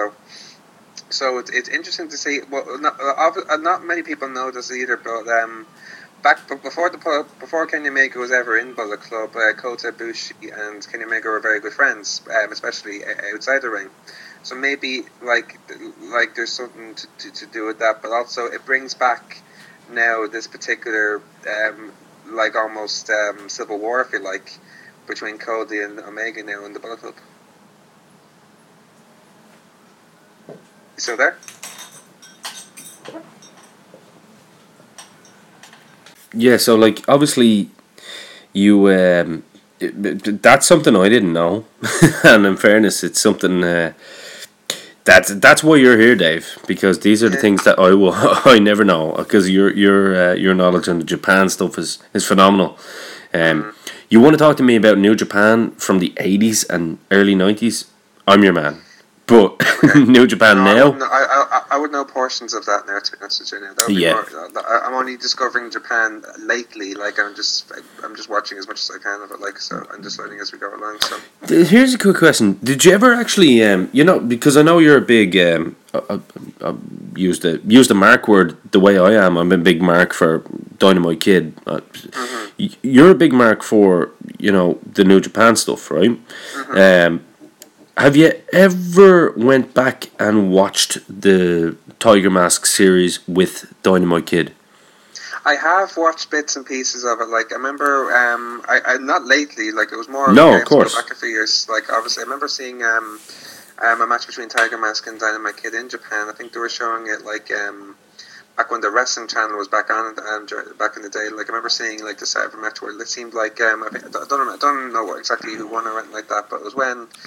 I think the Dynamite Kid was wearing, like, he was wearing sky blue overalls, I think, or something like that. Sure, and sure, yeah. And his, and his head was shaved, and he gave Tiger Mask a tombstone and a and a diving headbutt almost straight away. Like, so, yeah. like, like um, I don't know what happened in the end, but, like, um, like it's one, like it's one of the great matches and for the junior heavyweight. I would recommend, I would recommend you go and watch some, some stuff with him with... Um, um, there's there's actually even Fujinami stuff with Dynamite Kid as well, with the Bulldogs. Yeah. Um, yeah, oh really? Wow. Yeah, um, Ted DiBiase's involved in that as well. I think it was Fujinami, um, Ted DiBiase Senior, and um, holy fuck, who was it? Stan Hansen. Yeah, yeah, yeah. Against the Bulldogs. Wa- if there's any Japan Japanese wrestling I'd love to look back on in particular, I think it'd be more. Um, Like, um, it's been recommended to me lately to check out the matches between um, Misawa and Kenta Kobashi over in Pro Wrestling Noah, because they were they, they were classics. Apparently. Oh man, they, they they were they were proper hard hitting stuff. There was no, um, I mean, it, the only reason I bring up they're very different matches, um, mm. to to what I'm saying. Like they they they would be very different matches to. Like a Tiger Mask and a Dynamite Kid, yeah, yeah, yeah. But but at the same time, they have the this they still have the same essence of, of hard hitting wrestling. Do you know what I mean? Like mm. they're they're very different matches, but at the same time they're very similar. If that makes any sense at all to you, um, yeah. Like you've got. Well, basically, they're very different purely be, from from a standpoint that they are one is heavyweight and one is light. You know, yeah. junior junior heavyweight, um, yeah. and that kind of tells you all you need to know. The junior heavyweight stuff with with uh, Dynamite and and um, Tiger Mask are just purely um, sensational, and they are what you see the likes of Kenny Omega and Finn Balor and and A J Styles do now. Mm-hmm. They created it, you know. I think you're right. But they perfected it. You know, it, it, it. Trust me. Go back and watch full matches, just just from, from um, from that era with with um with, with Dynamite and uh, Tiger Mask, and you will see what I'm talking about. It, it oh, is okay, no. absolutely timeless. Yeah, and and I guarantee you, they are six star matches. You know, each one of them. In fact, um, just without the without the fancy gear and the fancy entrances.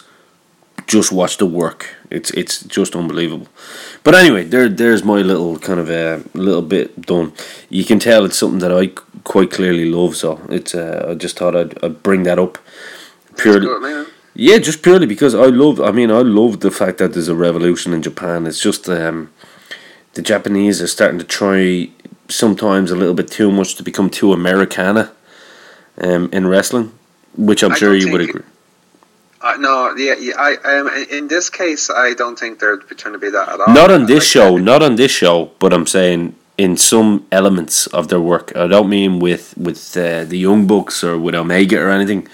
Um, I just think some of the guys are trying a little bit too hard to be kind of more, um, because the Japanese crowd historically was always like a snooker crowd. Yeah, I agree. They're very quiet, where yeah. where they it was all about the work. You got in there and you could have.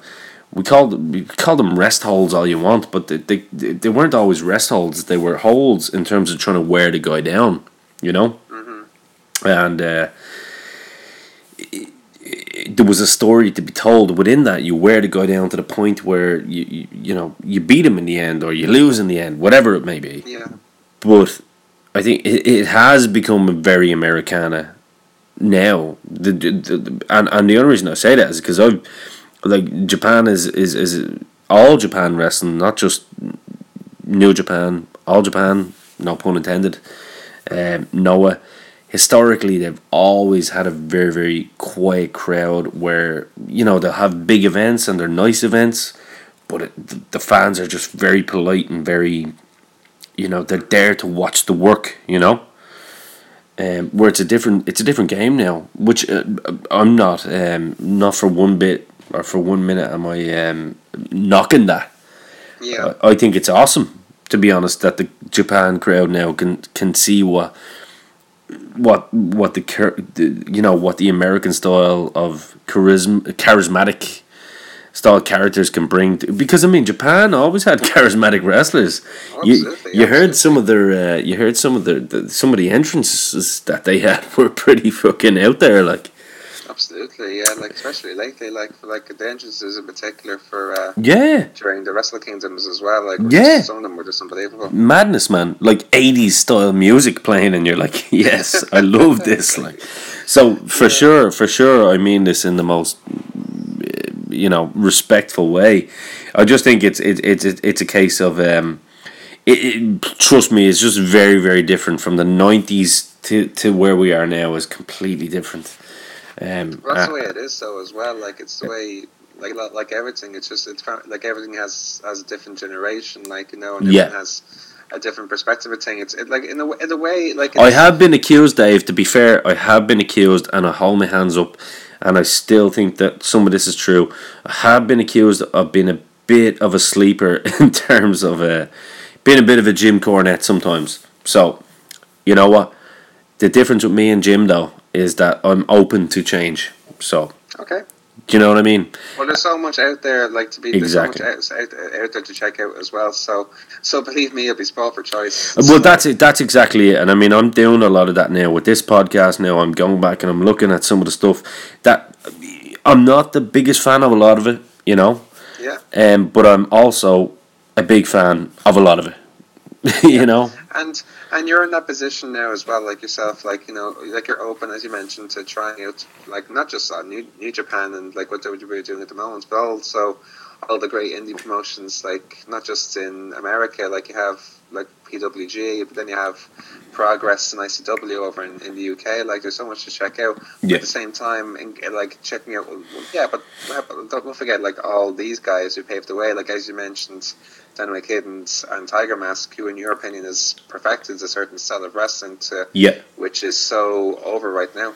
Yeah, exactly, exactly. Um, you know, I'm, I'm, I guess the reason I always bring Dynamite in is I'm, I'm really close with. Uh, well, when I say close, I'm, I'm good friends with, uh, with his brother, and mm-hmm. um, his brother's um, kids are now. They made their debut not so long ago. And they're only kids, like they're only they're oh, really? literally like sixteen, seventeen, yeah, I think so. He's going to correct me. I'm actually going to get them on the show um, with with oh. the brother.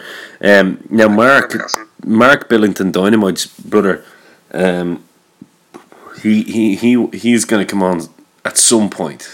Um, okay. Hopefully, he he had a bit of a he had a bit of a health problem there a little while back. And as we and as we know, I'm always getting updates on how Tom's condition is, and Tom is not very well at the moment at all. But one of the one of the things that brought like the biggest smile to my face, I think, in, in wrestling in two thousand seventeen, was seeing Dynamite Kid's nephews basically making their debut as a tag team. You know, they'll know it wasn't the best wrestling match of all time. I know it wasn't the best wrestling match of all time, and their dad knows right. it wasn't. But they're getting trained by Marty Jones, who wow. who is you know absolutely phenomenal, and they've been they've been there with, with John Moss as well. Um, So they're getting the right kind of training. Oh, but can, that's, that, you can get better training than that, like it, in the U K especially. Exactly. So it, it, it actually did bring a little bit of a tear to my eye to kind of go, wow, mm. this is the next generation of the Billingtons. Here we go. You know, it's it's awesome. And so I'm going to try and get the two of them on with their dad as well. And they can yeah, talk a little bit, awesome. little bit about Dynamite as well, because um, yeah. they they deserve it. Like, and, and, and, and people need to. And the reason I'll always keep Dynamite Kid's name going on this show in particular is because he needs to be remembered. W W E doesn't even remember Dynamite Kid, which is ridiculous. The guy is is pound for pound probably the best wrestler of all time. Mm, could easily be. Easily, I mean.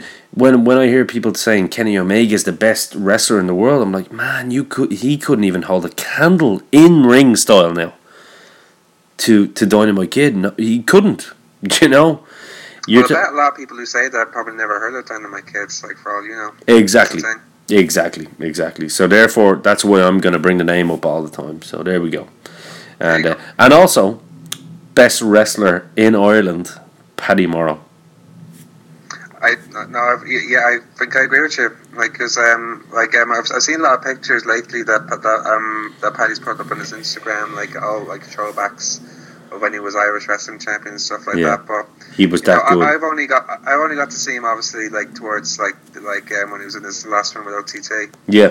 And um, even then, like like like I'm not sure you knew this, not know this, but he got like a great review on um, the Wrestling Observer um, when he was part of the Lads of the Flats. Was that the match with the Kings from the North, or that's the that's the one exactly? Yeah, apparently yeah. he was raved like saying he was like the, the, the general of that match, like he was. The he was, yeah, yeah, hundred percent. In my like for me, I mean, I know this, know this boy since we started. You know, we started out together, and I I, I don't think there's. I think um, the only thing that ever held Paddy back was his body. That was it. Mm. He he was everything Fergal was and more, and that's that's saying something. You know what I mean? Mm. Um, he was, and, and Fergal will tell you that. Fergal will tell you that straight up. Um, he, he the the guy is just. Do you remember remember that spot in that particular show when he when he starts selling the knee? Yeah. Man, he did not leave that knee alone, did he? It was just, it was, do you know what I mean? It's true. Like, he just did not leave that knee alone. Mm. Yeah, I'm sorry. I'm just, I, I'm a stickler for, for, for people like that. And, and and that's why earlier I gave kudos to the Young Bucks. Because um, I, I, I was like, way to fucking make the wrestling world relevant again. Young Bucks keep by doing that by selling their by selling by selling themselves under injuries. So yeah, if they come over here and start making jokes again, I'm actually gonna attack them. So I'm only I'm only kidding. I'm only kidding. Well, make sure you get a bat or something like that. Then that way they'll actually be hurt. Then like oh you what? At least then if you attack them, then they'll actually settle injuries. So maybe it'll work that way. Maybe they will. Legitimately, they'll be like, right now you sell the knee. Yeah, there you go. Bring, there you or go. Do you know what? Instead of in, just hit them in the back. Do you know what? Instead of attacking them, I'll just attack their opponents and say, now your opponents are actually hurt. now now they're selling the knee. This is what it's like to sell. I know. I'm, I'm, I'm playing, of course. I'm playing, of course. Um, yeah, yeah, yeah. So we got on to, we were at, we were at... Um, we were at Cody and the Bushi. Yes, yeah, so, we, so we have K E S and Sonata and Evil. And Los Ingobernables. I learned it for you. Los Ingern- yes, Ingobernables. Yes. Yeah. So I, I did. I, I I I listened back to the last one. I was like, yeah, man, what the hell was that? So I was just like, Ingobernables. Just listen to just just just listen to um, the way the C to, to C Unito says it. His his Spanish is spot on actually. Like he speaks very good Spanish. um, I'm not joking. It's because he was like it's, good, it's, good, it's from his excursion in Mexico. Hmm. He pronounces it perfectly, and it, and, it, and I tell everyone this. Listen, you have a problem pronouncing it, um, Los Ingobernables de Japan, listen to the way Naito pronounces it. There's no way you can get it wrong after yeah. that. Yeah, well, Ingobernables, Ingobernables. That was a that was a that was a um, a four star match. It was. No, I, I really enjoyed this match because yeah, me um, too. I really enjoyed it. because I think what was really cool about it is how, well, here's Killer Elite Squad almost winning almost straight away, hitting their Killer Bomb on Evil, and who and who's almost dead for the rest of the match. And and and here's Evil and Snowden bringing themselves up almost from the the Maja's defeat all the way to bringing them um, yeah. to, to, to, to, to, to win the matches in the end. So yeah. so it was really awesome. And yeah. what I loved about it as well is that everyone played their strengths. Yeah. It's one of those matches where like everyone played their bit and.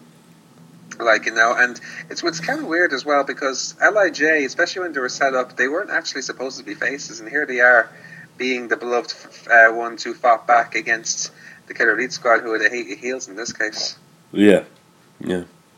Well, no, I agree with that, and I thought, like, Sonata and Evil in particular, the persona is just really good. Like, I thought they're, uh, like, I really kind of tripped out on their, their entrance.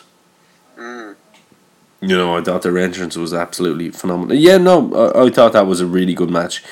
We got a uh, Haruki Goto and Minoru Suzuki, which was which was given a four point five um, star match. So, would you agree with that? Or it's um, it's definitely a good match. I definitely enjoyed it. Like um, Minoru Suzuki is probably the most sadistic wrestler I've ever seen. Fucking like, um, right, man. Fucking right. Like that. that we, we said it. We we we said a joke on, on our show, like, you know, like we saw, like like I don't know if you've seen Raw this week, but we had Braun Strowman being um who pulled down the, the lighting rig on top of. King oh no, we're gonna get to that. Yeah, we're gonna get to yeah. Raw. Yeah. And we're thinking he probably has this cruel streak to him. To myself, I'm thinking to myself, he's um, and and just talk and and especially the way that he that he just attacks him to myself, and he has this this he's evil sort of thought to myself, and he's like he's a big Minoru Suzuki. like like I thought to myself, like I wouldn't I wouldn't I wouldn't call Suzuki a bit a small Braun Strowman. I called Strowman a bit a big Minoru Suzuki. Yeah, no, Suzuki Suzuki is a badass, isn't he? He literally is, like, and he literally. He, he enjoys torture. He generally enjoys torture. Not and the thing about him is he makes himself well. look ridiculous, doesn't he? On purpose. Yeah, yeah.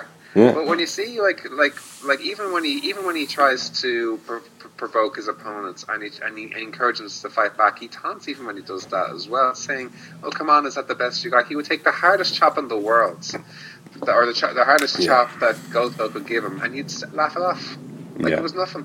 Yeah. I love that sort of stuff now. That's like I love Suzuki for that. That's like for me, he was one. Of, he was one of my favorite wrestlers to watch last year. Yeah, like, no, no, I so. agree. I agree. Now I gotta say, we are pushed for time, so I can't okay, spend sorry. two. No, no, that's not your fault. Um, it's actually my fault. Um, purely because, yep, I gotta, uh, I gotta abide by Podbean rules now. You know these these yeah. things are happening. But we gotta. Um, We got to talk about the four-way, obviously. Ospreay, Skrull, Kushida, and Takahashi. Um, four point seven five rating from, from Mister Meltzer. Um, would you agree with that, or? It was an excellent match. It, it, like it was definitely at least uh, like if I was to rate rate a match, it was definitely um, close, if not a five-star match.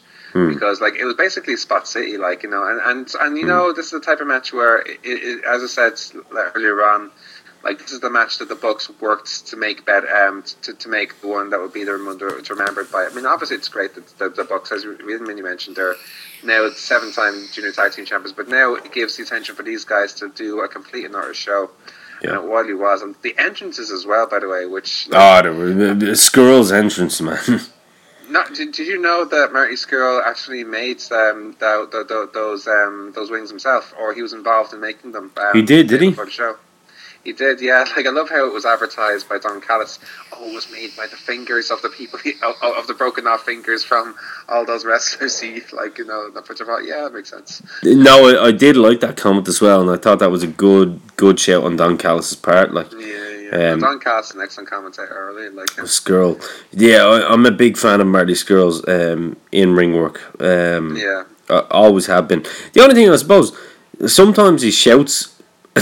He shouts the name of moves maybe too much, but uh, no, he's he, yeah he, he he's he's phenomenal. Th- that was a great match. I'd, yeah, I w- I would say that was as close to a um, in terms of having a f- like a a fatal four way as W W E would call it.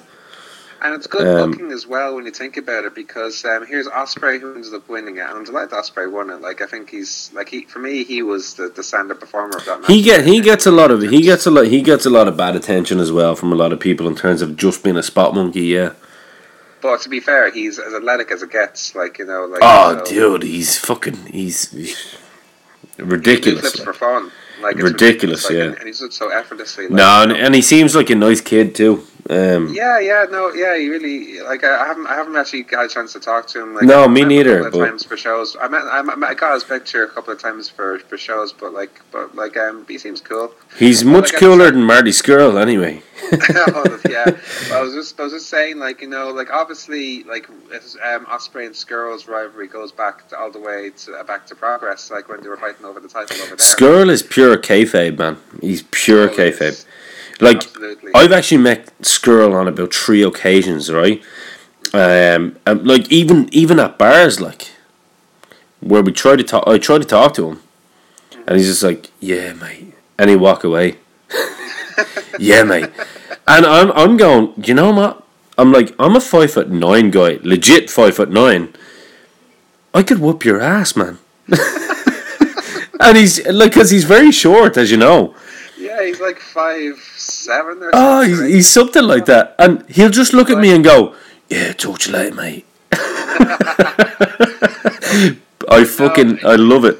I love it. I love it. But the thing is, as well, that like Skrull has almost beaten Ospreay for every significant title. Yeah, yeah, yeah, yeah. There's the Progress title, there's the Ring of Honor T V title, and recently the, the I W G P Junior Heavyweight title. Yeah. And in this case now, Ospreay has now come full circle and has finally beaten his long-term rival yeah. for, for probably the biggest title he's ever won. I personally would have preferred Takahashi to win that match. I'm a huge Takahashi fan. Yeah, I know that. But yeah, yeah, yeah. But but I can't complain for Ospreay either. So no, I kind of wanted Skrull to win it because even though he was mean to me, I think it's awesome because I love guys that are kayfabe.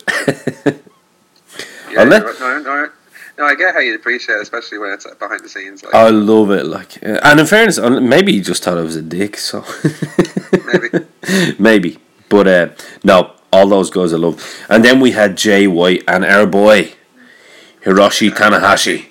Mm. Um, this was given a three point seven five. Yeah. Um, do you want to do you want to take this one or? The thing with this match for me is that like um, we only really seen switch. We haven't really seen Switchblade's Jay White having a proper. This was actually his first real proper match in the Switchblade character. Yes. Yes. Which.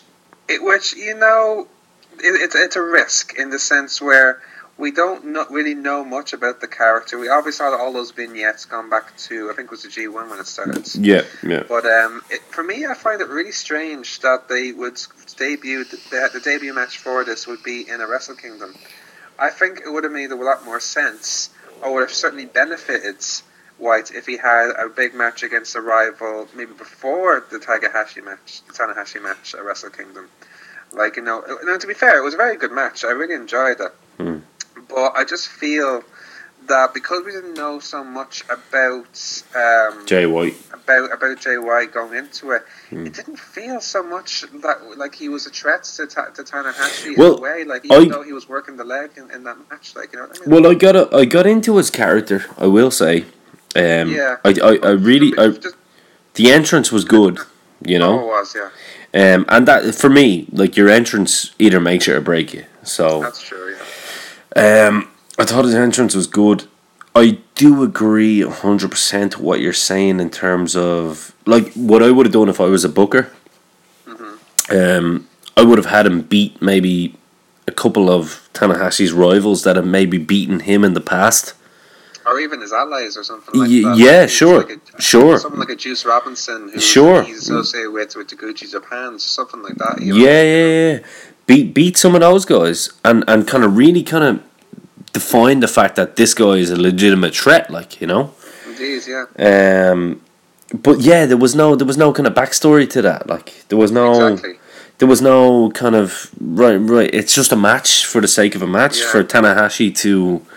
Pretty much, yeah. To to look good. So yeah, the, the, I kind of agree. Um, again, like I say, I don't. Yeah, to be I, fair, I don't do to, ratings. To be fair to New Japan, now they're actually what what they're doing with them now, or certainly after Wrestle Kingdom, certainly can seem like like like this time next year it'll be full circle where there'll be a lot of story, because apparently another thing I didn't mention about New Year's Dash, Kenny Omega offered Jay White to join the Bullet Club, but he, but he turned it down, um, attacking Omega.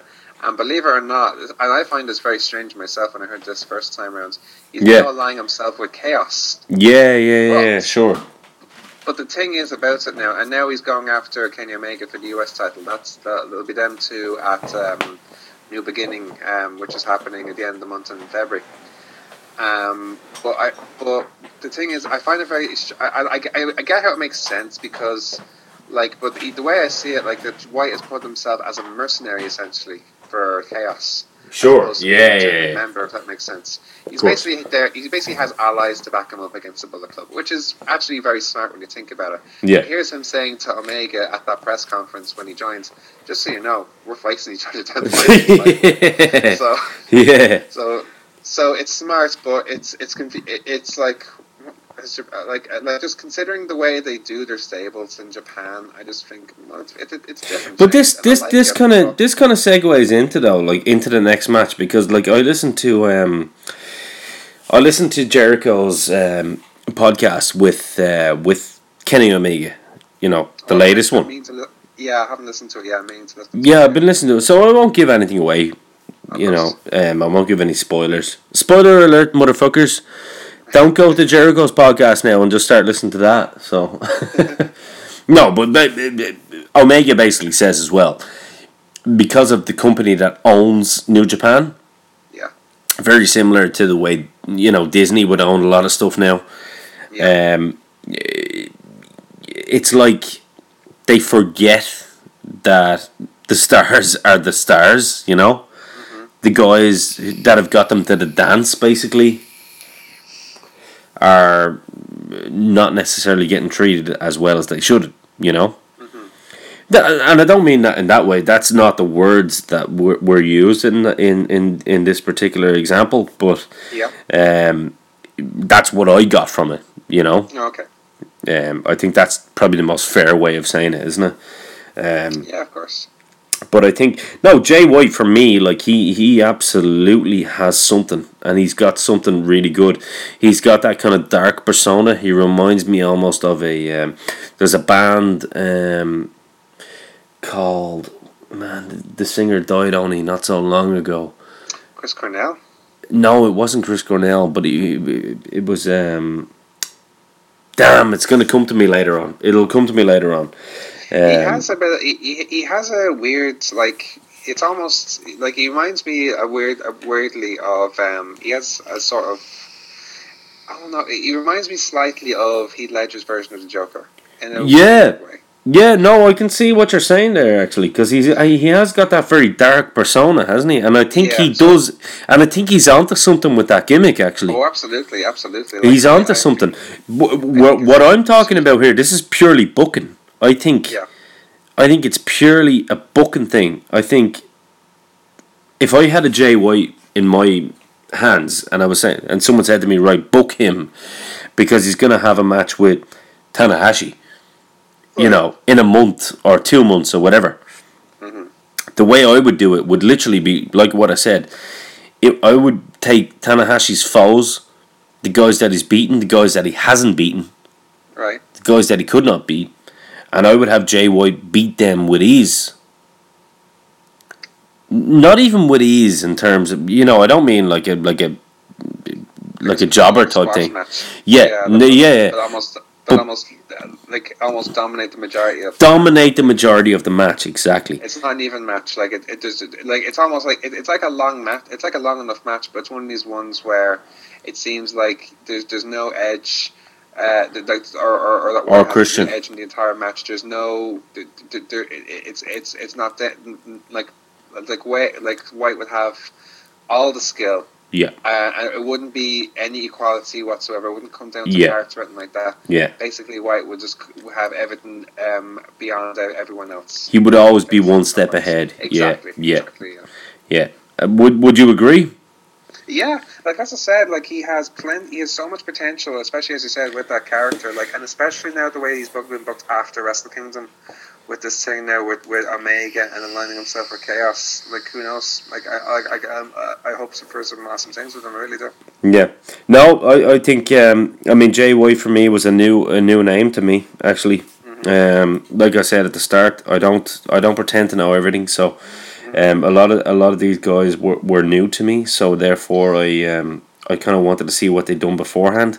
Jay White yeah. was somebody that stood out to me, um, and uh, well, Jay, yeah. Well, well, well, Jay White before this, he was involved. He he he he, he was involved in the Young Line system, like in, in Japan. Yeah. So and he did his excursions over in Ring of Honor. Like that's how he um, certainly. I'm not sure he, he didn't really get his Switchblade character. That was sort of given to him when he came back to New Japan. Yeah. But it's certainly when he branched off and wrestled all around the world. Yeah. Like he made an appearance in O T T. Actually, I'm not sure you know this. Like he no, was no, no. His girl at the first uh, National Stadium show. Oh, okay. Last year. Yeah. Oh, well, well, that's awesome. As well. Which you know what? Uh, this brings us on to uh, to the main event. Which one? The co-main event. okay. no, no, no, no, let, let's be clear here before we move on. This, we uh, talked about this anyway, didn't we? Yeah, the, the, the Jericho and Kenny. It's it, it, we all, like for me, there always is going to be one main event. I like for me, I don't, I don't, I really don't like when I say, oh, it's co-main events. Or well, you said that. You said that that you wanted it. You did, yeah, you did say that. You did say this. I remember you said it, and you were very, very, very clear and articulate about how you wanted this to go. yeah. You wanted it to be either Jericho and Omega was main event, or it was going to be Okada and Naito. So and I was Okada Knights all the way. So so let's let's let's come on to the, the pre-main event then. Can we okay. call it that? Okay, between Jericho and uh, and, and Kenny uh, Omega. Um, right. How do we start this one? Um, for me, mm-hmm. phenomenal. It, yeah, yeah, I couldn't agree more. It's the only word I have because. The only reason I can call it phenomenal is because I know I knew that these guys were working on the fly, and it's been it's been solidified on Jericho's next podcast that they were working mm-hmm. on the fly. Um, yeah. Phenomenal, man. Phenomenal. Which is amazing when you think of it that way as well. It really is. Yeah, it was a thirty, thirty-eight minute match, I think, or something along thirty, them lines. It was a thirty-five minute match. Yeah. Okay, yeah. So there we go. That's uh, that's Jericho giving himself an extra three minutes. We're including entrances, man. Come on, man. Like what blew me away about this match is that like like it just blew away every expectation I had. I'm open. By the way, just so you know, guys, um, I'm opening the beer for this conversation now. Okay. Yeah. Gone to a beer now, has it? There we, well, I'm having a beer now. Just, just so. It, hey, man, it's been a long week, so I'm opening the beer no. at at at ten thirty at night. So there we go. There you go. Uh, I want to, I want to hear your interpretation of this match. Um, okay. And then, you know, I, I will, I will go with mine. So go for it, bro. Well, I was well, as I was saying, like I had a lot of worries about this match, like especially considering, as I said before, like here's Jericho coming in he, at forty-seven years old.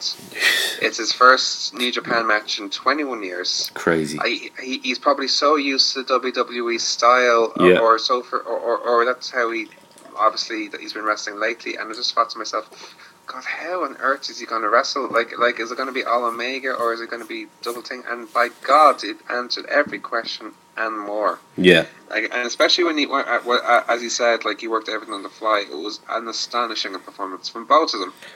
It really was. There's a few niggly bits I have to say though. Okay, go for it. Match. Yeah, go for it. One thing that confused, and you probably probably confused you as well. It starts when you have a no disqualification match. What's the point of a rope break? Okay, I've seen this on um, on yeah. the Irish Wrestling Forum as well. Yeah, and uh, my good my good brother Ted, I think, cleared this up for people. Okay. Um. Now, the way the Japanese do it, I know it's a twenty count. It, it, well, that's historically it's a twenty count anyway. Yeah. Um, and yeah, there should be no kind of count outs and stuff like that. So it did confuse the absolute shit out of me, man. I gotta be honest. It did. So yeah, yeah. We're talking about the match at the time, so I'm not going to try and clear anything up for anybody. Um, it still doesn't make sense to me, so. Mm.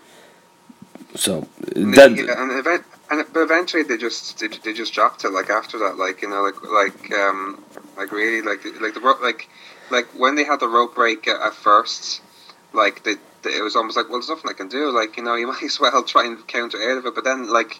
It was a huge factor then towards the the, long, the home stretch towards the match where I think Jericho had like the, the walls of Jericho and Omega where he almost won. I think uh, like I think it was like five minutes into, like going into the finish or five minutes yeah. before the finish, like or something. Like Let that. me ask you, as a wrestling fan, then yeah, did okay. you um, was there at one point where you did not know who was going to win it?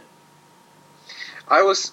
No, I, honestly, I was, I was, I would, be, would have been shocked if Jericho would have won that. I always knew that Jericho was going to put over Omega. Oh, like, of course, that's, yeah. that's the whole point of the match. I figured, like, yeah. And the character he, he presents himself as, I love this side of Chris Jericho where he's so flippin' aggressive. Uh, uh, it's awesome, like, isn't it? You know, it's amazing. Like, uh, like that's that's the thing. This is why I think Jericho... Because Jericho has historically been... And I'm sorry to cut across you there, but... like, okay, go ahead, go ahead. I'm, and the only reason I'm saying this, uh, Dave, is is purely because... Um, I mentioned to you before... Um, yeah. I, uh, you know, when I... Uh, when was the screw job? The screw job was ninety-seven. ninety-seven. I was thirteen years old, okay? Right. As soon as Bret, because I was the biggest Bret Hart mark... Yeah. Um, As soon as Bret went to W C W, that's what I started watching. Okay. And when I started watching it, this blonde-haired fucking madman was was on the screen, Jericho. Mm. You know, talking about, you know, how there was a conspiracy against him in W C W and he was going to the White House library and, and, and finding, you know, any reason that he could just to... to see why this match was a, was a, was a lie and it didn't happen and Dean Malenko had just screwed him. And I was like, this guy is fucking awesome. I know, yeah. And I mean, I was probably fourteen at that point, and since then I've been a Jericho fan. So when I actually... It's crazy because like the, the, the guys that people now love from W W E folklore mm. are the guys that I start watching in W C W. Um, and that's the truth, you know. That's one hundred percent the truth. Um, yeah. Benoit, I know we're not probably allowed to mention him, but Benoit, Dean Malenko, Eddie Guerrero, uh, yeah. Ray Mysterio, mm. Chris Jericho, um, you know, Scott Armstrong, who's now a referee, and he was he was a jobber like in some of those matches. Yeah, I know, I know. And like literally, these guys have stayed with me since then, in the sense that like I've always kind of known who these guys are and who these guys aren't. Um, so from I, I think my upbringing on, on watching pro wrestling was very, very different to everybody else's, um, in the sense that I was lucky enough to have an uncle that had uh, T N T, you know, very good. Uh, and T B S. But what the point I'm trying to make in a roundabout way is watching Jericho come from that, okay, to where he is now. Holy shit, like, that's all I can say is holy shit. Yeah. Especially especially when you see where he was la- where, um, last year. Yeah. He was having his his great storylines with Kevin Owens. Oh, man. Festival of Friendship. And it was brilliant to watch. Yeah, it was, yeah. Uh, it was Jericho at his best. But and the thing, but the thing is though, when you saw the whole rivalry come to full bloom with Kevin Owens. Yeah. And... and all this hype that went into their match at last year's WrestleMania. It was a good match, but it felt like it was a worked match more than a spectacular match. Yeah, yeah, sure, sure, sure. Jay Jericho and, yeah. and Omega. And that's why I think Jericho, I think, at the moment, certainly if he wants to wrestle again, he's way better off staying in New Japan, because this side of him, especially um, like you know, all this aggression that he shows... this suits him way more, and, and, yeah. and not only that, he's putting over the guys like like Omega here in the process. Yeah, like it's it, it, it, like I, I I wonder to myself, can Jer- can Jericho possibly get better than he was last year? He can, and he just did. Well, I I, I believe I be, I'll tell you what I'll tell you what, Dave. Hmm. This is gonna be you, you know what, because I think me and you are onto something here. Um, right. Let let let us take a little two minute break. Okay.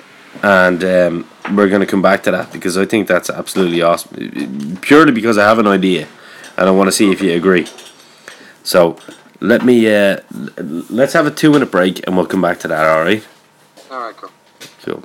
Yeah, so, man, look, I guess, you know, there's probably been about a million podcasts made about it already.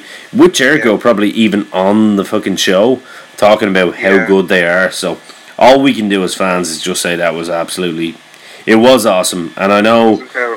Dave uh, Dave Meltzer gave it a five star rating. So mm-hmm. um, again, I, I still don't think it was five star rating though. No, um, I, I think it was it was it was definitely worth the fight. It's definitely up there in terms of the match, especially more so because it, it just exceeded all expectations. So when you have a match like that, I think it deserves to be up there. For sure. No, I was going to say it was a six star rating because if that's what he's going by with with the matches that um, Omega has had against Okada, then yeah. it deserves six. So, yeah, one hundred percent, man. one hundred percent. The story they told was better than any story that's been told um, this year. So, that's that's my personal opinion on it. Okay. Um, I, I, I'll, I'll be honest with you, I won't agree with you on that, because I think the main event had a way better story, in my opinion, when over when you take the whole picture. Hey, but no, but I haven't got onto the main event. You haven't heard me saying what rating I'd give the main event. Okay. I'd have given it seven stars. Okay. Yeah, and I'll tell you why, because it was beautiful. The only thing that annoyed me about it was Okada was wearing them stupid long uh, that bothered me. It looked like Fandango for a while. I, was I couldn't get into it I couldn't get into it I uh, yeah, no, he, no, here's, uh, here's, here's, me and Dara were watching the show in Buskers. Here's him saying, oh, it looks like Shawn Michaels. Yeah, he looked like Shawn Michaels. I'm going to ask Shawn Michaels that question on Monday. I, I, I'm going to meet Shawn Michaels on Monday, which is, which is crazy. Awesome. As as a, as a Bret Hart fan, imagine. Um, so yeah, you can only so imagine what I'm going to ask Shawn Michaels. Um, but don't don't hold back. Don't hold back. I'm sure he won't be. You'll have no problem. I, I think I'd whoop his ass in any given time if I needed to. Anyway, to be fair, but uh, no, I mean, come on, we're talking about one of the best, the, the yeah. second best of all time, in my opinion. Behind Brett, of course, I'm a Brett guy. Yeah.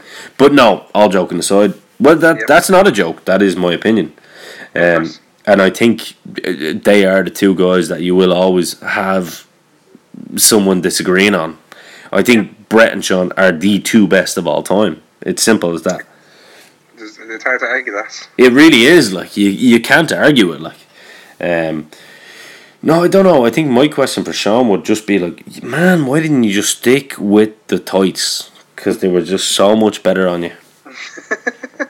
I, th- I think that's my question. Yeah, no, no, to be fair, that's, that's a very fair question. I'm not sure he gets asked that, so you'd be surprised. Maybe he does, but he probably has a very good answer for and that. Then I'll just follow it up by, can you just tell the people that you're listening to Dynamo's Dozen? There you go.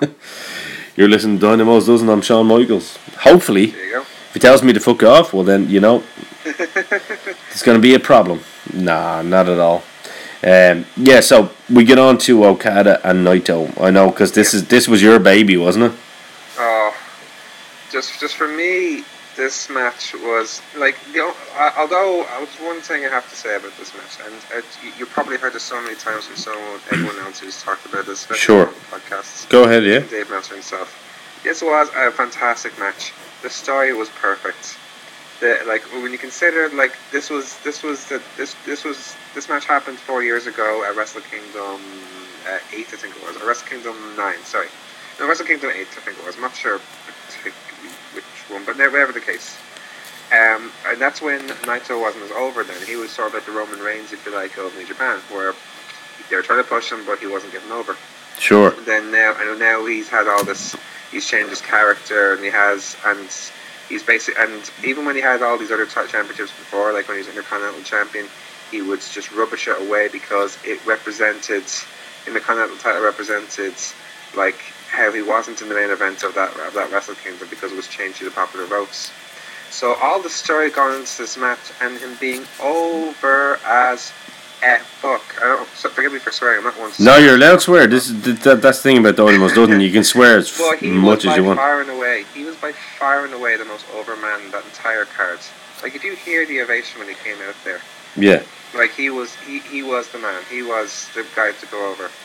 So as much as I love this match, I can't. Under, I, I I I I suspiciously agree with disagree with the booking. I think this was him. Naito's time to win the title. Really? one hundred twenty. So you th- well, to be honest with you, man, like, not knowing the whole story, watching the match as the story unfolded to me, okay. Yeah. Um, I thought Naito. I, I thought it was Naito. Yeah. When you consider the fact that, like, you know how popular he is. Like, I just think this is... And he's... St- the spits, man, that was that was intense. Yes. And the thing is, as well, like, he... Like, I... I what I feared the most out of this outcome now, and it's probably just my niggly feeling because because I just feel that Naito is at his peak right now in terms of where he is, in terms of him, like, being the... the, the probably the, the, the Bahado cat of the top star in all of, all of New Japan, you could argue. Um... being the most popular wrestler there, being the leader of probably the most over group in Japan, in L I J. Yeah. And so everything was there, but he, he didn't become champion. Yeah. Like, you know, like, no, don't get me wrong, it was a fantastic, fantastic match. It's as perfect as a main event as you can get, almost. Mm-hmm. But, like, I, I just wondered to myself, hmm, like, I wonder, like, I wonder, I wonder, here's a curious question I'd ask you, actually. Do you think I'll tell you what, here's now, here's your chance now to ask you my right, questions. This, Go this, for it. This is just to start off, and I'm going to ask you more in a few minutes. But, like, okay. um, me and Dara were talking about this on the show. Do you think that, that Dave Meltzer would have given this a higher rating? He gave a four point five for this. Mm-hmm. Do you think he would give a higher rating if Naito were? Yeah. Definitely. Yeah. Definitely, yeah. one hundred percent. I hate that. That's the thing. Like, as much as as great as a match as this is, do you like? I I, I hate to think that it would be like, it would be di- it would be a different rating be- uh, of the outcome. It should it shouldn't matter. Like, sometimes, in my opinion. No, no, no. You, yeah, but you're right though. But, like, I mean, you have the exact same opinion as Dave Meltzer has, just because, mm. just because. I mean, you do the same job as he does.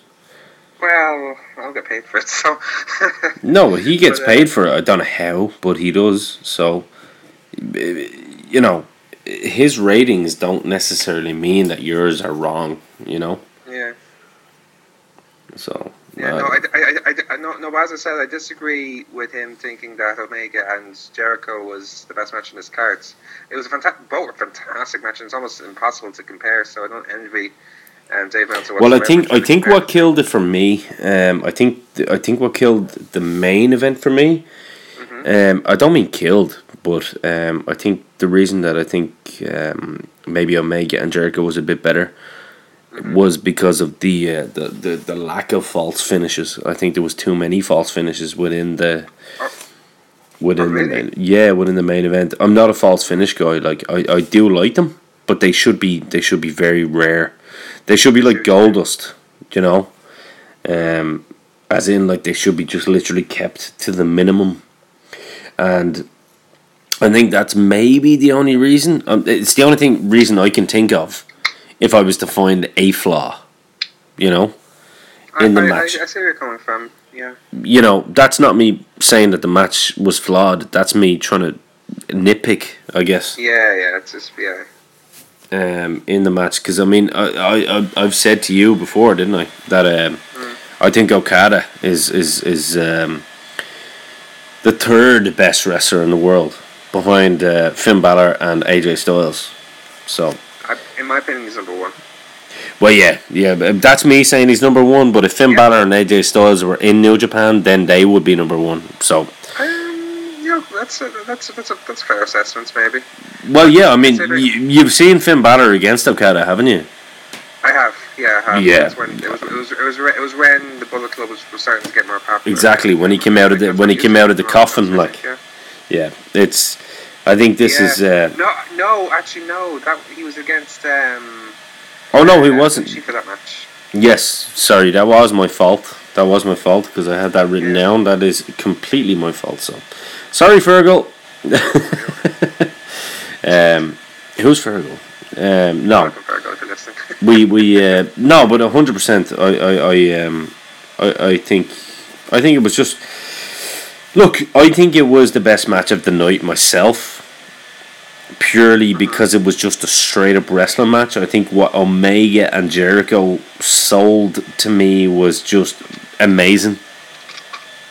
Um, think possibly the best two, two, two matches that I've seen coinciding each other in a long time. Oh, um, I can't disagree with you there, yeah. Yeah, it's hard, isn't it? Like you can't really like you you you you'd go you'd go long and hard to find uh, to find a different one. But tell you what, let's get in, getting off uh, Wrestle Kingdom, because we could we could talk about that all night. To be fair, yeah. Um, one small thing I just want to bring up with that. Sure, go ahead, man. And, and, and it's actually concerning the people involved in those those two last two matches. Okay, go for it, man. One other thing that, like, you, again, you you mentioned how you haven't talked about you haven't heard much about New Year's Dash. Here's another thing that happened in New Year's Dash. Mm. Jericho attacked Naito. Yes, yes, yes. That was what I was going to bring up next, but yeah, go for it, man. Okay, sorry. No, okay. go for it, go for it.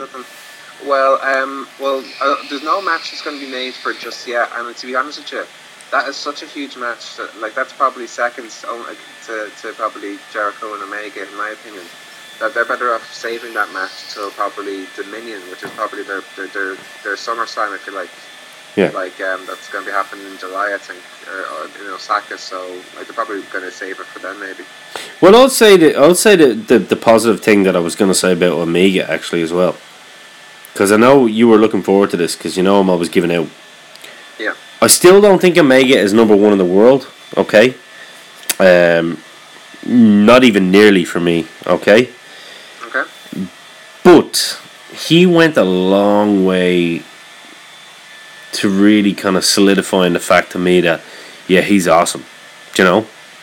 Yeah. Um, and, and what really sold it for me was Jericho's podcast with him. He's actually a nice guy, you know? Oh, yeah. And I can see what he's trying to do now. That's, that's I guess that's like anything for me. I'm, I'm trying to see what the guy behind the persona is trying to do.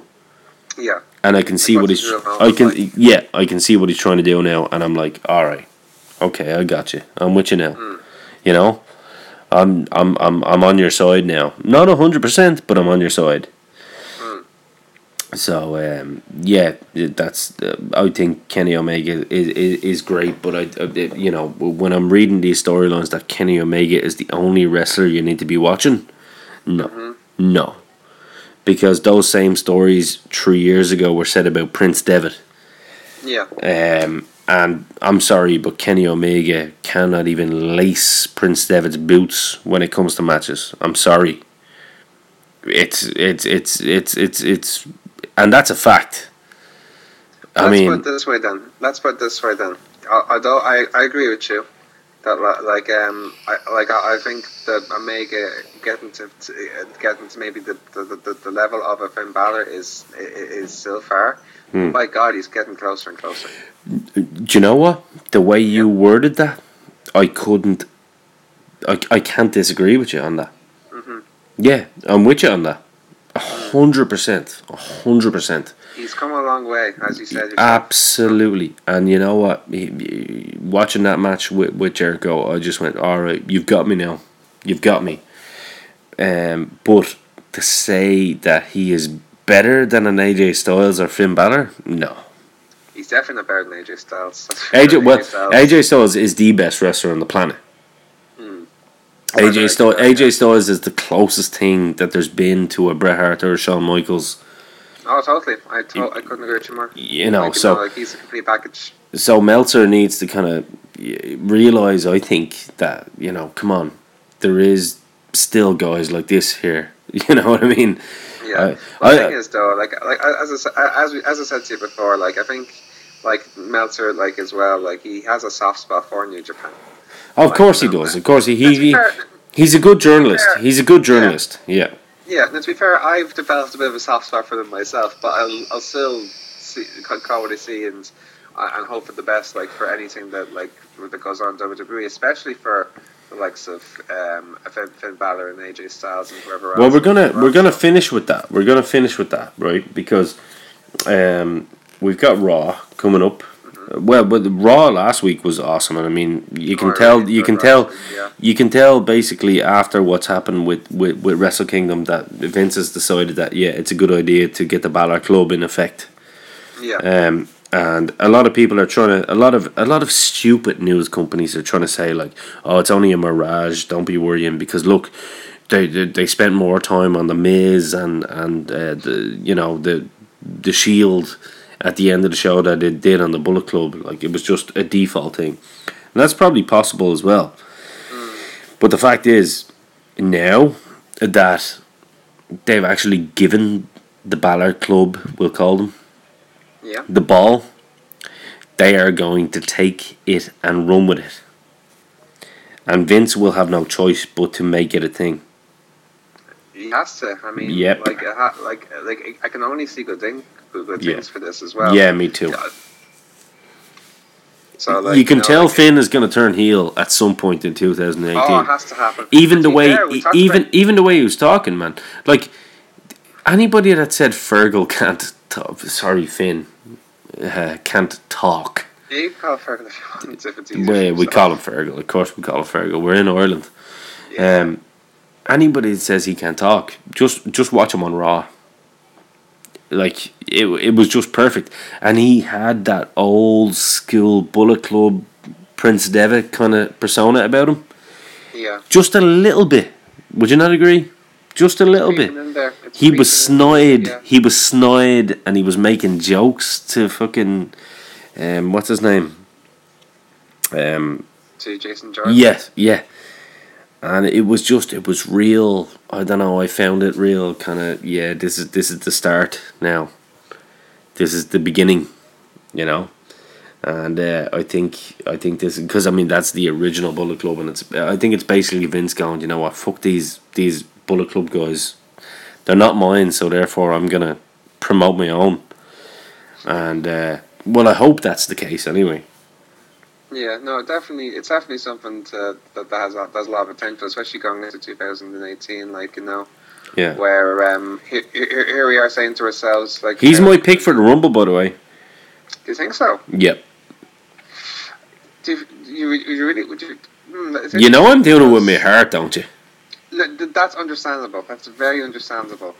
But here's the thing as well, and this is, like, I think it's almost set in stone, more or less. That's going to be Brock and, and Reigns for the Universal title at WrestleMania. Whether we like it or not. yeah, but I, yeah, but I think I think Fergal's going to challenge um, A J. Oh, oh, really? Yeah. W- w- w- so how will that work then? Like, will he have to go to uh, SmackDown? Then? Yeah, because don't forget the the the Rumble winner can pick whatever um, whatever title they want to go for. So. True. Oh yeah, that's a very good point. But there's also rumours of Nakamura winning the Royal Rumble and challenging A J. I, I, I don't I don't think Nakamura even I, I, I don't even think he comes close to Fergal when it comes to. Uh, still, you still you still want to see that match, so. Oh no, here man, if Nakamura won it, that's a that's a great substitute for me. Yeah, absolutely. Yeah. There's also but look, I also heard I also heard rumours of him turning heel um, against uh, A J for WrestleMania. Yeah. That'd be interesting too. Whatever happens, of course. Well, do you know what, man? I think we're going to leave it at that because we are going to have a a, a Royal Rumble um, podcast, I think, cool. after the Rumble. Yeah. Let me... Right, give me your top three guys that you think can win it and I'll give you my top three. Well, as I mentioned see before, Nakamura. Nakamura. Like, you know, I, like, no, I'm basing my, my, my picks quite simply on the fact that Ray, it's it's it's most likely that Reigns and Brock are going to be the main event, for the, or not the main event, but certainly for the Universal title. Okay. Uh, and because of that, right. because the very next pay per view um, that that that, Smack, that Raw are doing is Elimination Chamber, where yep. I think it's very likely they'll decide number one contender in the Elimination Chamber match, which I imagine Roman Reigns will win. Which I think Bim- that, Balor is going to be that, involved in that too. Yeah, very much indeed. Yeah. Yeah. And because of that, that will basically think, okay, Sure, then someone from SmackDown will win it. Straight away, you think Nakamura. Like, um, like, like if, if anyone out of the SmackDown roster you'd, you'd want to see A J against more than anyone, for me, it would definitely be Nakamura. The shadow of a doubt. That that'd be mean. Like, no, I I loved the, the idea of Balor just just saying, you know, feck, I'm on Raw, but I'll transfer W W E title. That's actually would be awesome. Three way, um, a three way. Oh my God. There we go. Let me just throw that way. Let me just throw that out there. Why not? Yeah. Would you like that? that? I have to say to believe now. I don't think that's beyond my imagination, to be if I'm honest with you, man. So, but um, yeah, so go with Nakamura as my top pick. But if I went for substitutes, it's tough, actually, isn't it? Yeah. Um, Do you want mine? Yeah, go for it. Balor, mm-hmm. Nakamura, mm-hmm. or Batista. Batista. I heard rumours he's coming back, but you really think they'd push him to win the Rumble? No, I'm just doing that to annoy people. Oh, Jesus. no, no, after last time... I, I know, I know, I know. Daniel Bryan is my third pick. Oh, okay. Yeah. Do you really think he'd come back for the Rumble? Yeah. I don't I don't think W W E want to let him go. Here's one, actually. The Undertaker. Yeah. Great show. Great show. Maybe even John There's Cena, room. man. Maybe even John Cena. Yeah. There's rumours of Cena and Taker at WrestleMania. I'd have no so. problem. I'd have no problem with John Cena winning the Rumble. I think... Uh, no, I'd be iffy about it personally, but... I, I, I know you would, uh, but... I know you would, but, like, look, if it's going to be any of the big guys, I'd like it to be... Uh, do you know what? I would love... Do you know, in a perfect world... This is how we're going to finish this, okay? Okay. Um, in a perfect world, I would love Undertaker to win the Royal Rumble. Go to WrestleMania, beat Brock Lesnar, and put the title down on Raw the next night, and say that's it, that's how I go. And let's let's start the new year afresh. Go WrestleMania four on it. Let's have a fucking tournament. There you go. Yep. That, way to go out. Some people might disagree with me, but I think that would be very exciting, and I think people would watch it because it's exciting. Yeah. But do you I not think, think that, that would make? Do you not think that would be the ultimate tribute to the to, to it the? Would. It, it definitely it definitely would. Yeah. For me, it's just hard to see that, and, and, and especially considering that um, the way he went out after last year's WrestleMania. Yeah, but listen, that, man, he's had a year in training. This is what I'm saying. Paul Bear isn't there anymore to tell you. The Undertaker has been in the graveyard. He's been shoveling. He's been shoveling graves all year, non-stop. His arms are back in pristine condition. He's been, you know, he's been lifting coffins over his head. He's been deadlifting coffins out of six feet under the grave. The man is in the best shape of his life. He looks deader, he looks deader than ever. And he's got one more match in him. Okay. There you go. There you go. Are you sold? Um, I can, I'm, I can, I'm getting the images in my head, but I think I have to take it over. From so, so, like, I don't, I'm not sold, but I'm, I'm, I'm, I'm curious. So leave it at that. I'm telling you guys, it's, it's, it's, um, it's something I would do. It's something I would do. It's uh, it would be something out of the blue, and it would not go. It, it, it, it people would pay to see that, man. That's uh, here, Vince. If you want me to fucking come work for you, come on. it's it's obvious I can fucking know how to build a six month program for you. Give me give me a break. No, I'm kidding. I'm kidding, bro. Uh, no, that was a man. I have to say, it was an awesome, awesome chat with you today. Of course. Um, Thank you very much. We're definitely going to do it again. I think we might do it. We won't do a pre-Rumble thing because that's in two weeks. We're going to do an after-Rumble thing, I think. Yeah, yeah, that'd be awesome. We'll do an after-Rumble thing. This is something that's going to happen. I think it, what I would like is maybe once a month, once every two months, we'll have a little preview, review type thing, and. Um, We'll go from there. And you'll have to get me on your show sometime as well. Yeah, absolutely. Like uh, we um we're we're um we'll definitely have you on at some stage. Yeah, like as, as I said to you before, like we we're, we we had we had guests on during the show. We'd love to have you on sometime for sure. Well, especially because you never know what two thousand eighteen is going to bring. Exactly. Dynamo might be somebody that you want to bring on your show anyway. No, I'm I'm, I'm not against that whatsoever. I'm I'm, yeah, I'm all for it. Like Guitarra's all for it as well, so that's it. Yeah, of course, I mean, you know, not not in a wrestling capacity, just me talking about wrestling. Yeah, of course, that works for us. Works for us, man. Absolutely, my man. And I tell you what, oh yeah, keep keep training away, and um, I'm gl- I'm glad to hear that you're doing that. And uh, we will uh, we will definitely talk very very very soon, Dave. Awesome. Um, thank you very much for coming on the podcast. It's uh, been something I've enjoyed very very much. Um, well over two hours of of good wrestling talk. It's been two hours. one hundred thirty-four minutes, my friend. Oh my God. It's always the way track. With us, isn't it?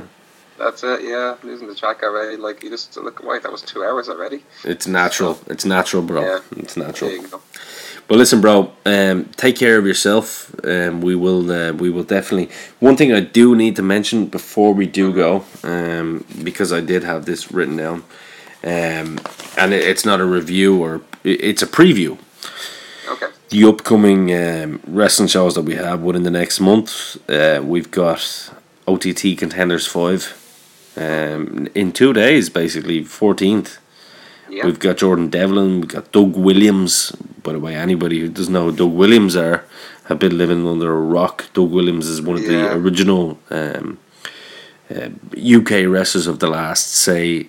The Naughties, that that was the Naughties, we call it, yeah. Yeah, yeah, yeah. That has been one of the one of the standout wrestlers, um, of that time. Dave Mastiff, and there's more to more to come. That's going to be in the National Stadium for four p.m. Mm-hmm. Tickets are still available, I do believe, on Eventbrite for fourteen euro and three cent. Um, then we got on February the second. My boys, Five Factory Pro Wrestling, episode three, Dive Hard, Dive with a Vengeance. Tickets are ten euro, and um, so far confirmed for that show are Jordan Devlin, Irish Junior Heavyweight Champion. Mm-hmm. Um, there's going to be a big announcement on that show as well. Um, none of us know what it is. Um, the man to t- the man to O T T for O T T Justy mm-hmm. is going to be on the show.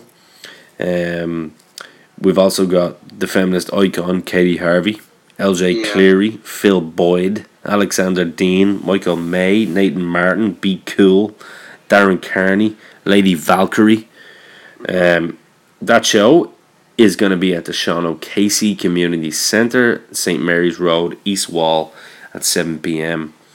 Um, tickets are only ten euro. The last show that they done sold out two hundred twenty people pretty much instantly, so I, I would recommend if you go on to Eventbrite and you still have the opportunity to get a ticket, I would recommend getting a ticket right now, um, because when you go to a Five Factory show, you're going to see some of the most amazing wrestling, um, from the most established wrestlers in the country and the most amazing up and coming wrestlers in the country. So absolutely, um, that would that would be my take on those two shows, um, Dave. No, I can I couldn't agree more. Like, I think more than anything as well, like, you know, both shows show like how how bright the future is of Irish wrestling. Because yeah. you see guys who are coming up, the likes of Nathan Martin, Darren Kearney, Michael May, who are, who who some of them are actually. You wouldn't realise this, actually. Michael May and Darren Kearney, they're still inside their first year of wrestling.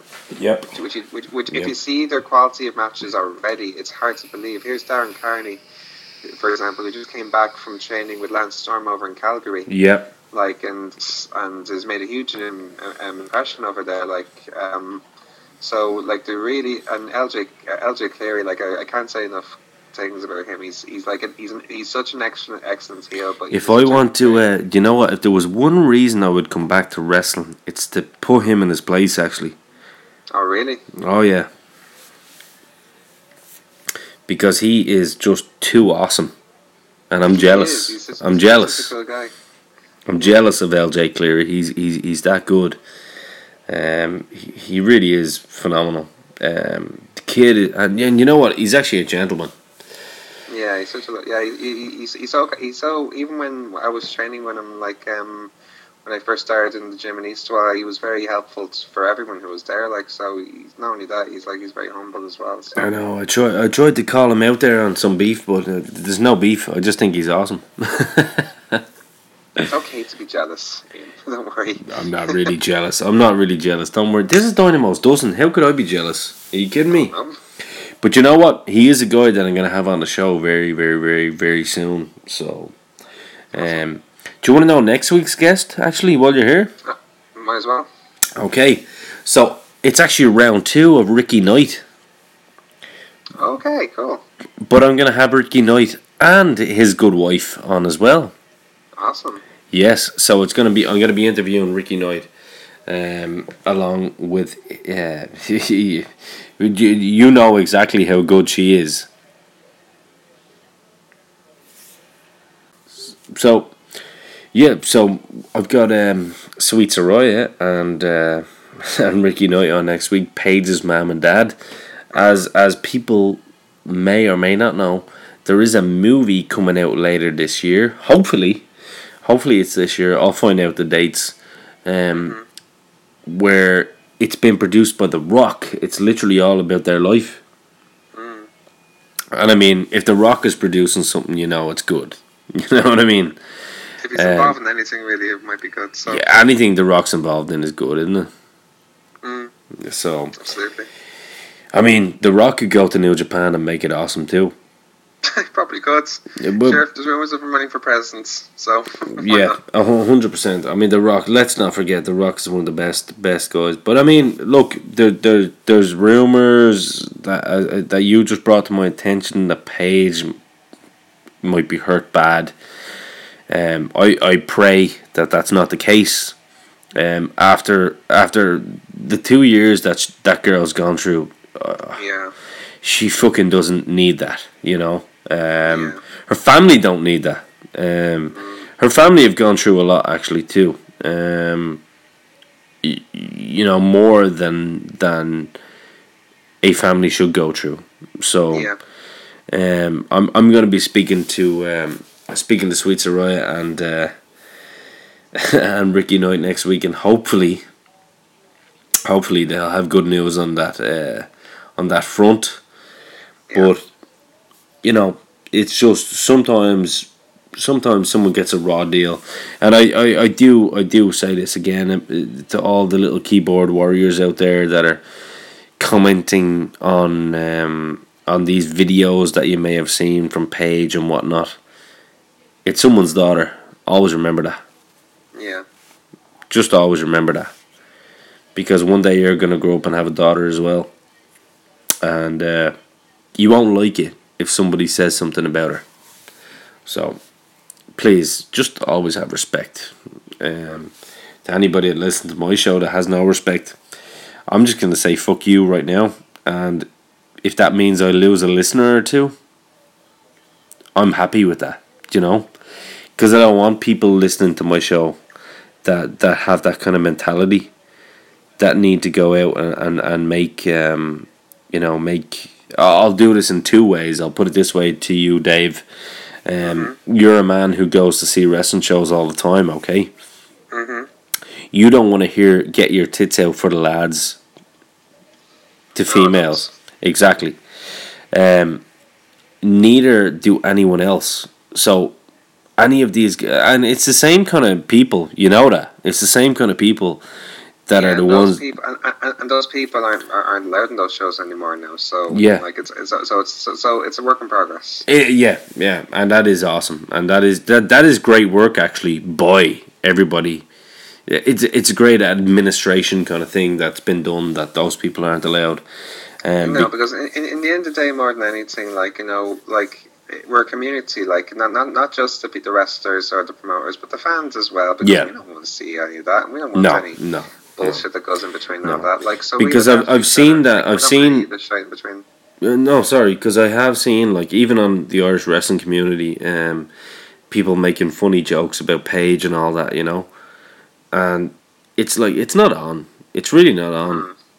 Mm. It, it it was a mistake from a young girl. Very, you know, a, a mistake. We all do it. Um, the girl knows that she's made mistakes. You know, she's gotten rid of one of the biggest mistakes in her life, I think, in Alberto. Um, and the girl's just trying to get back to doing what she loves doing. and I think she should be left alone to do that. Mm. And now that, like, she could be seriously, seriously hurt, I think people need to fucking realise that, you know, the girl wasn't given a break. There's too many keyboard warriors, just just for my liking. That's all I'm saying. I'm not I'm not telling people what to do. I'm just saying, give people a break. When you hear Ricky Knight next week with Sweet Saraya, you will hear the passion within the two of those people. I promise you, and I guarantee you, um, about how they love this wrestling business. And man, people need to kind of realize that, you know, that's their daughter, you know, mm. and just whatever's happened has happened. It's gone. Just, just, just enjoy what it is. I'm hoping it's all a work anyway. I'm hoping we see Paige at the at the Rumble. Yeah, like, you know, like especially like if that's the thing is like the, the, all this news coming now. It couldn't come at the worst time. Yeah, I know, I know. That's why I'm kind of. I know I'm sounding very somber at the moment. In fairness, Dave, you no, you understand. Me, don't blame me. Yeah, you understand why I'm saying it, because like Ricky's been actually a really, really nice guy to me. Um, he's helped actually get Dynamo's Dozen off the ground. Mm. Um, you know, he's done a lot for me uh, in terms of even even helping me with guests that I haven't had on the show yet. Mm. Don't forget some of the reasons that you see the likes of Kevin Nash and people like that over here is because of Ricky Knight. Mm. And um, yeah. It was just, it was just a little bit of a bit of a good good shot to me there, you know. But um, hopefully, Sorry, hopefully. I, I apologize for the first attempt. No, no, no. It's not to me, because I mean, it's not my. It, it's just more. I'm thinking of my, my friends. That's all. Oh, okay. I'm just thinking of my friends. That's their yeah. daughter. That's their daughter. Yeah, I get it. You know. So again, I'm just saying. Like I had Katie, uh, Katie Harvey, one of the, you know, like I said, in my opinion, the best wrestler. Um, in Europe, one of the best on the planet, um, and she said as well, like there, there, there shouldn't, you know, the women's wrestling thing for me is something that I really kind of took on about a year ago, and I kind of went, yeah, I'm with this actually, you know. So, anyway, let's uh, let's let's keep it professional, and let's uh, let's just end the conversation on a good note.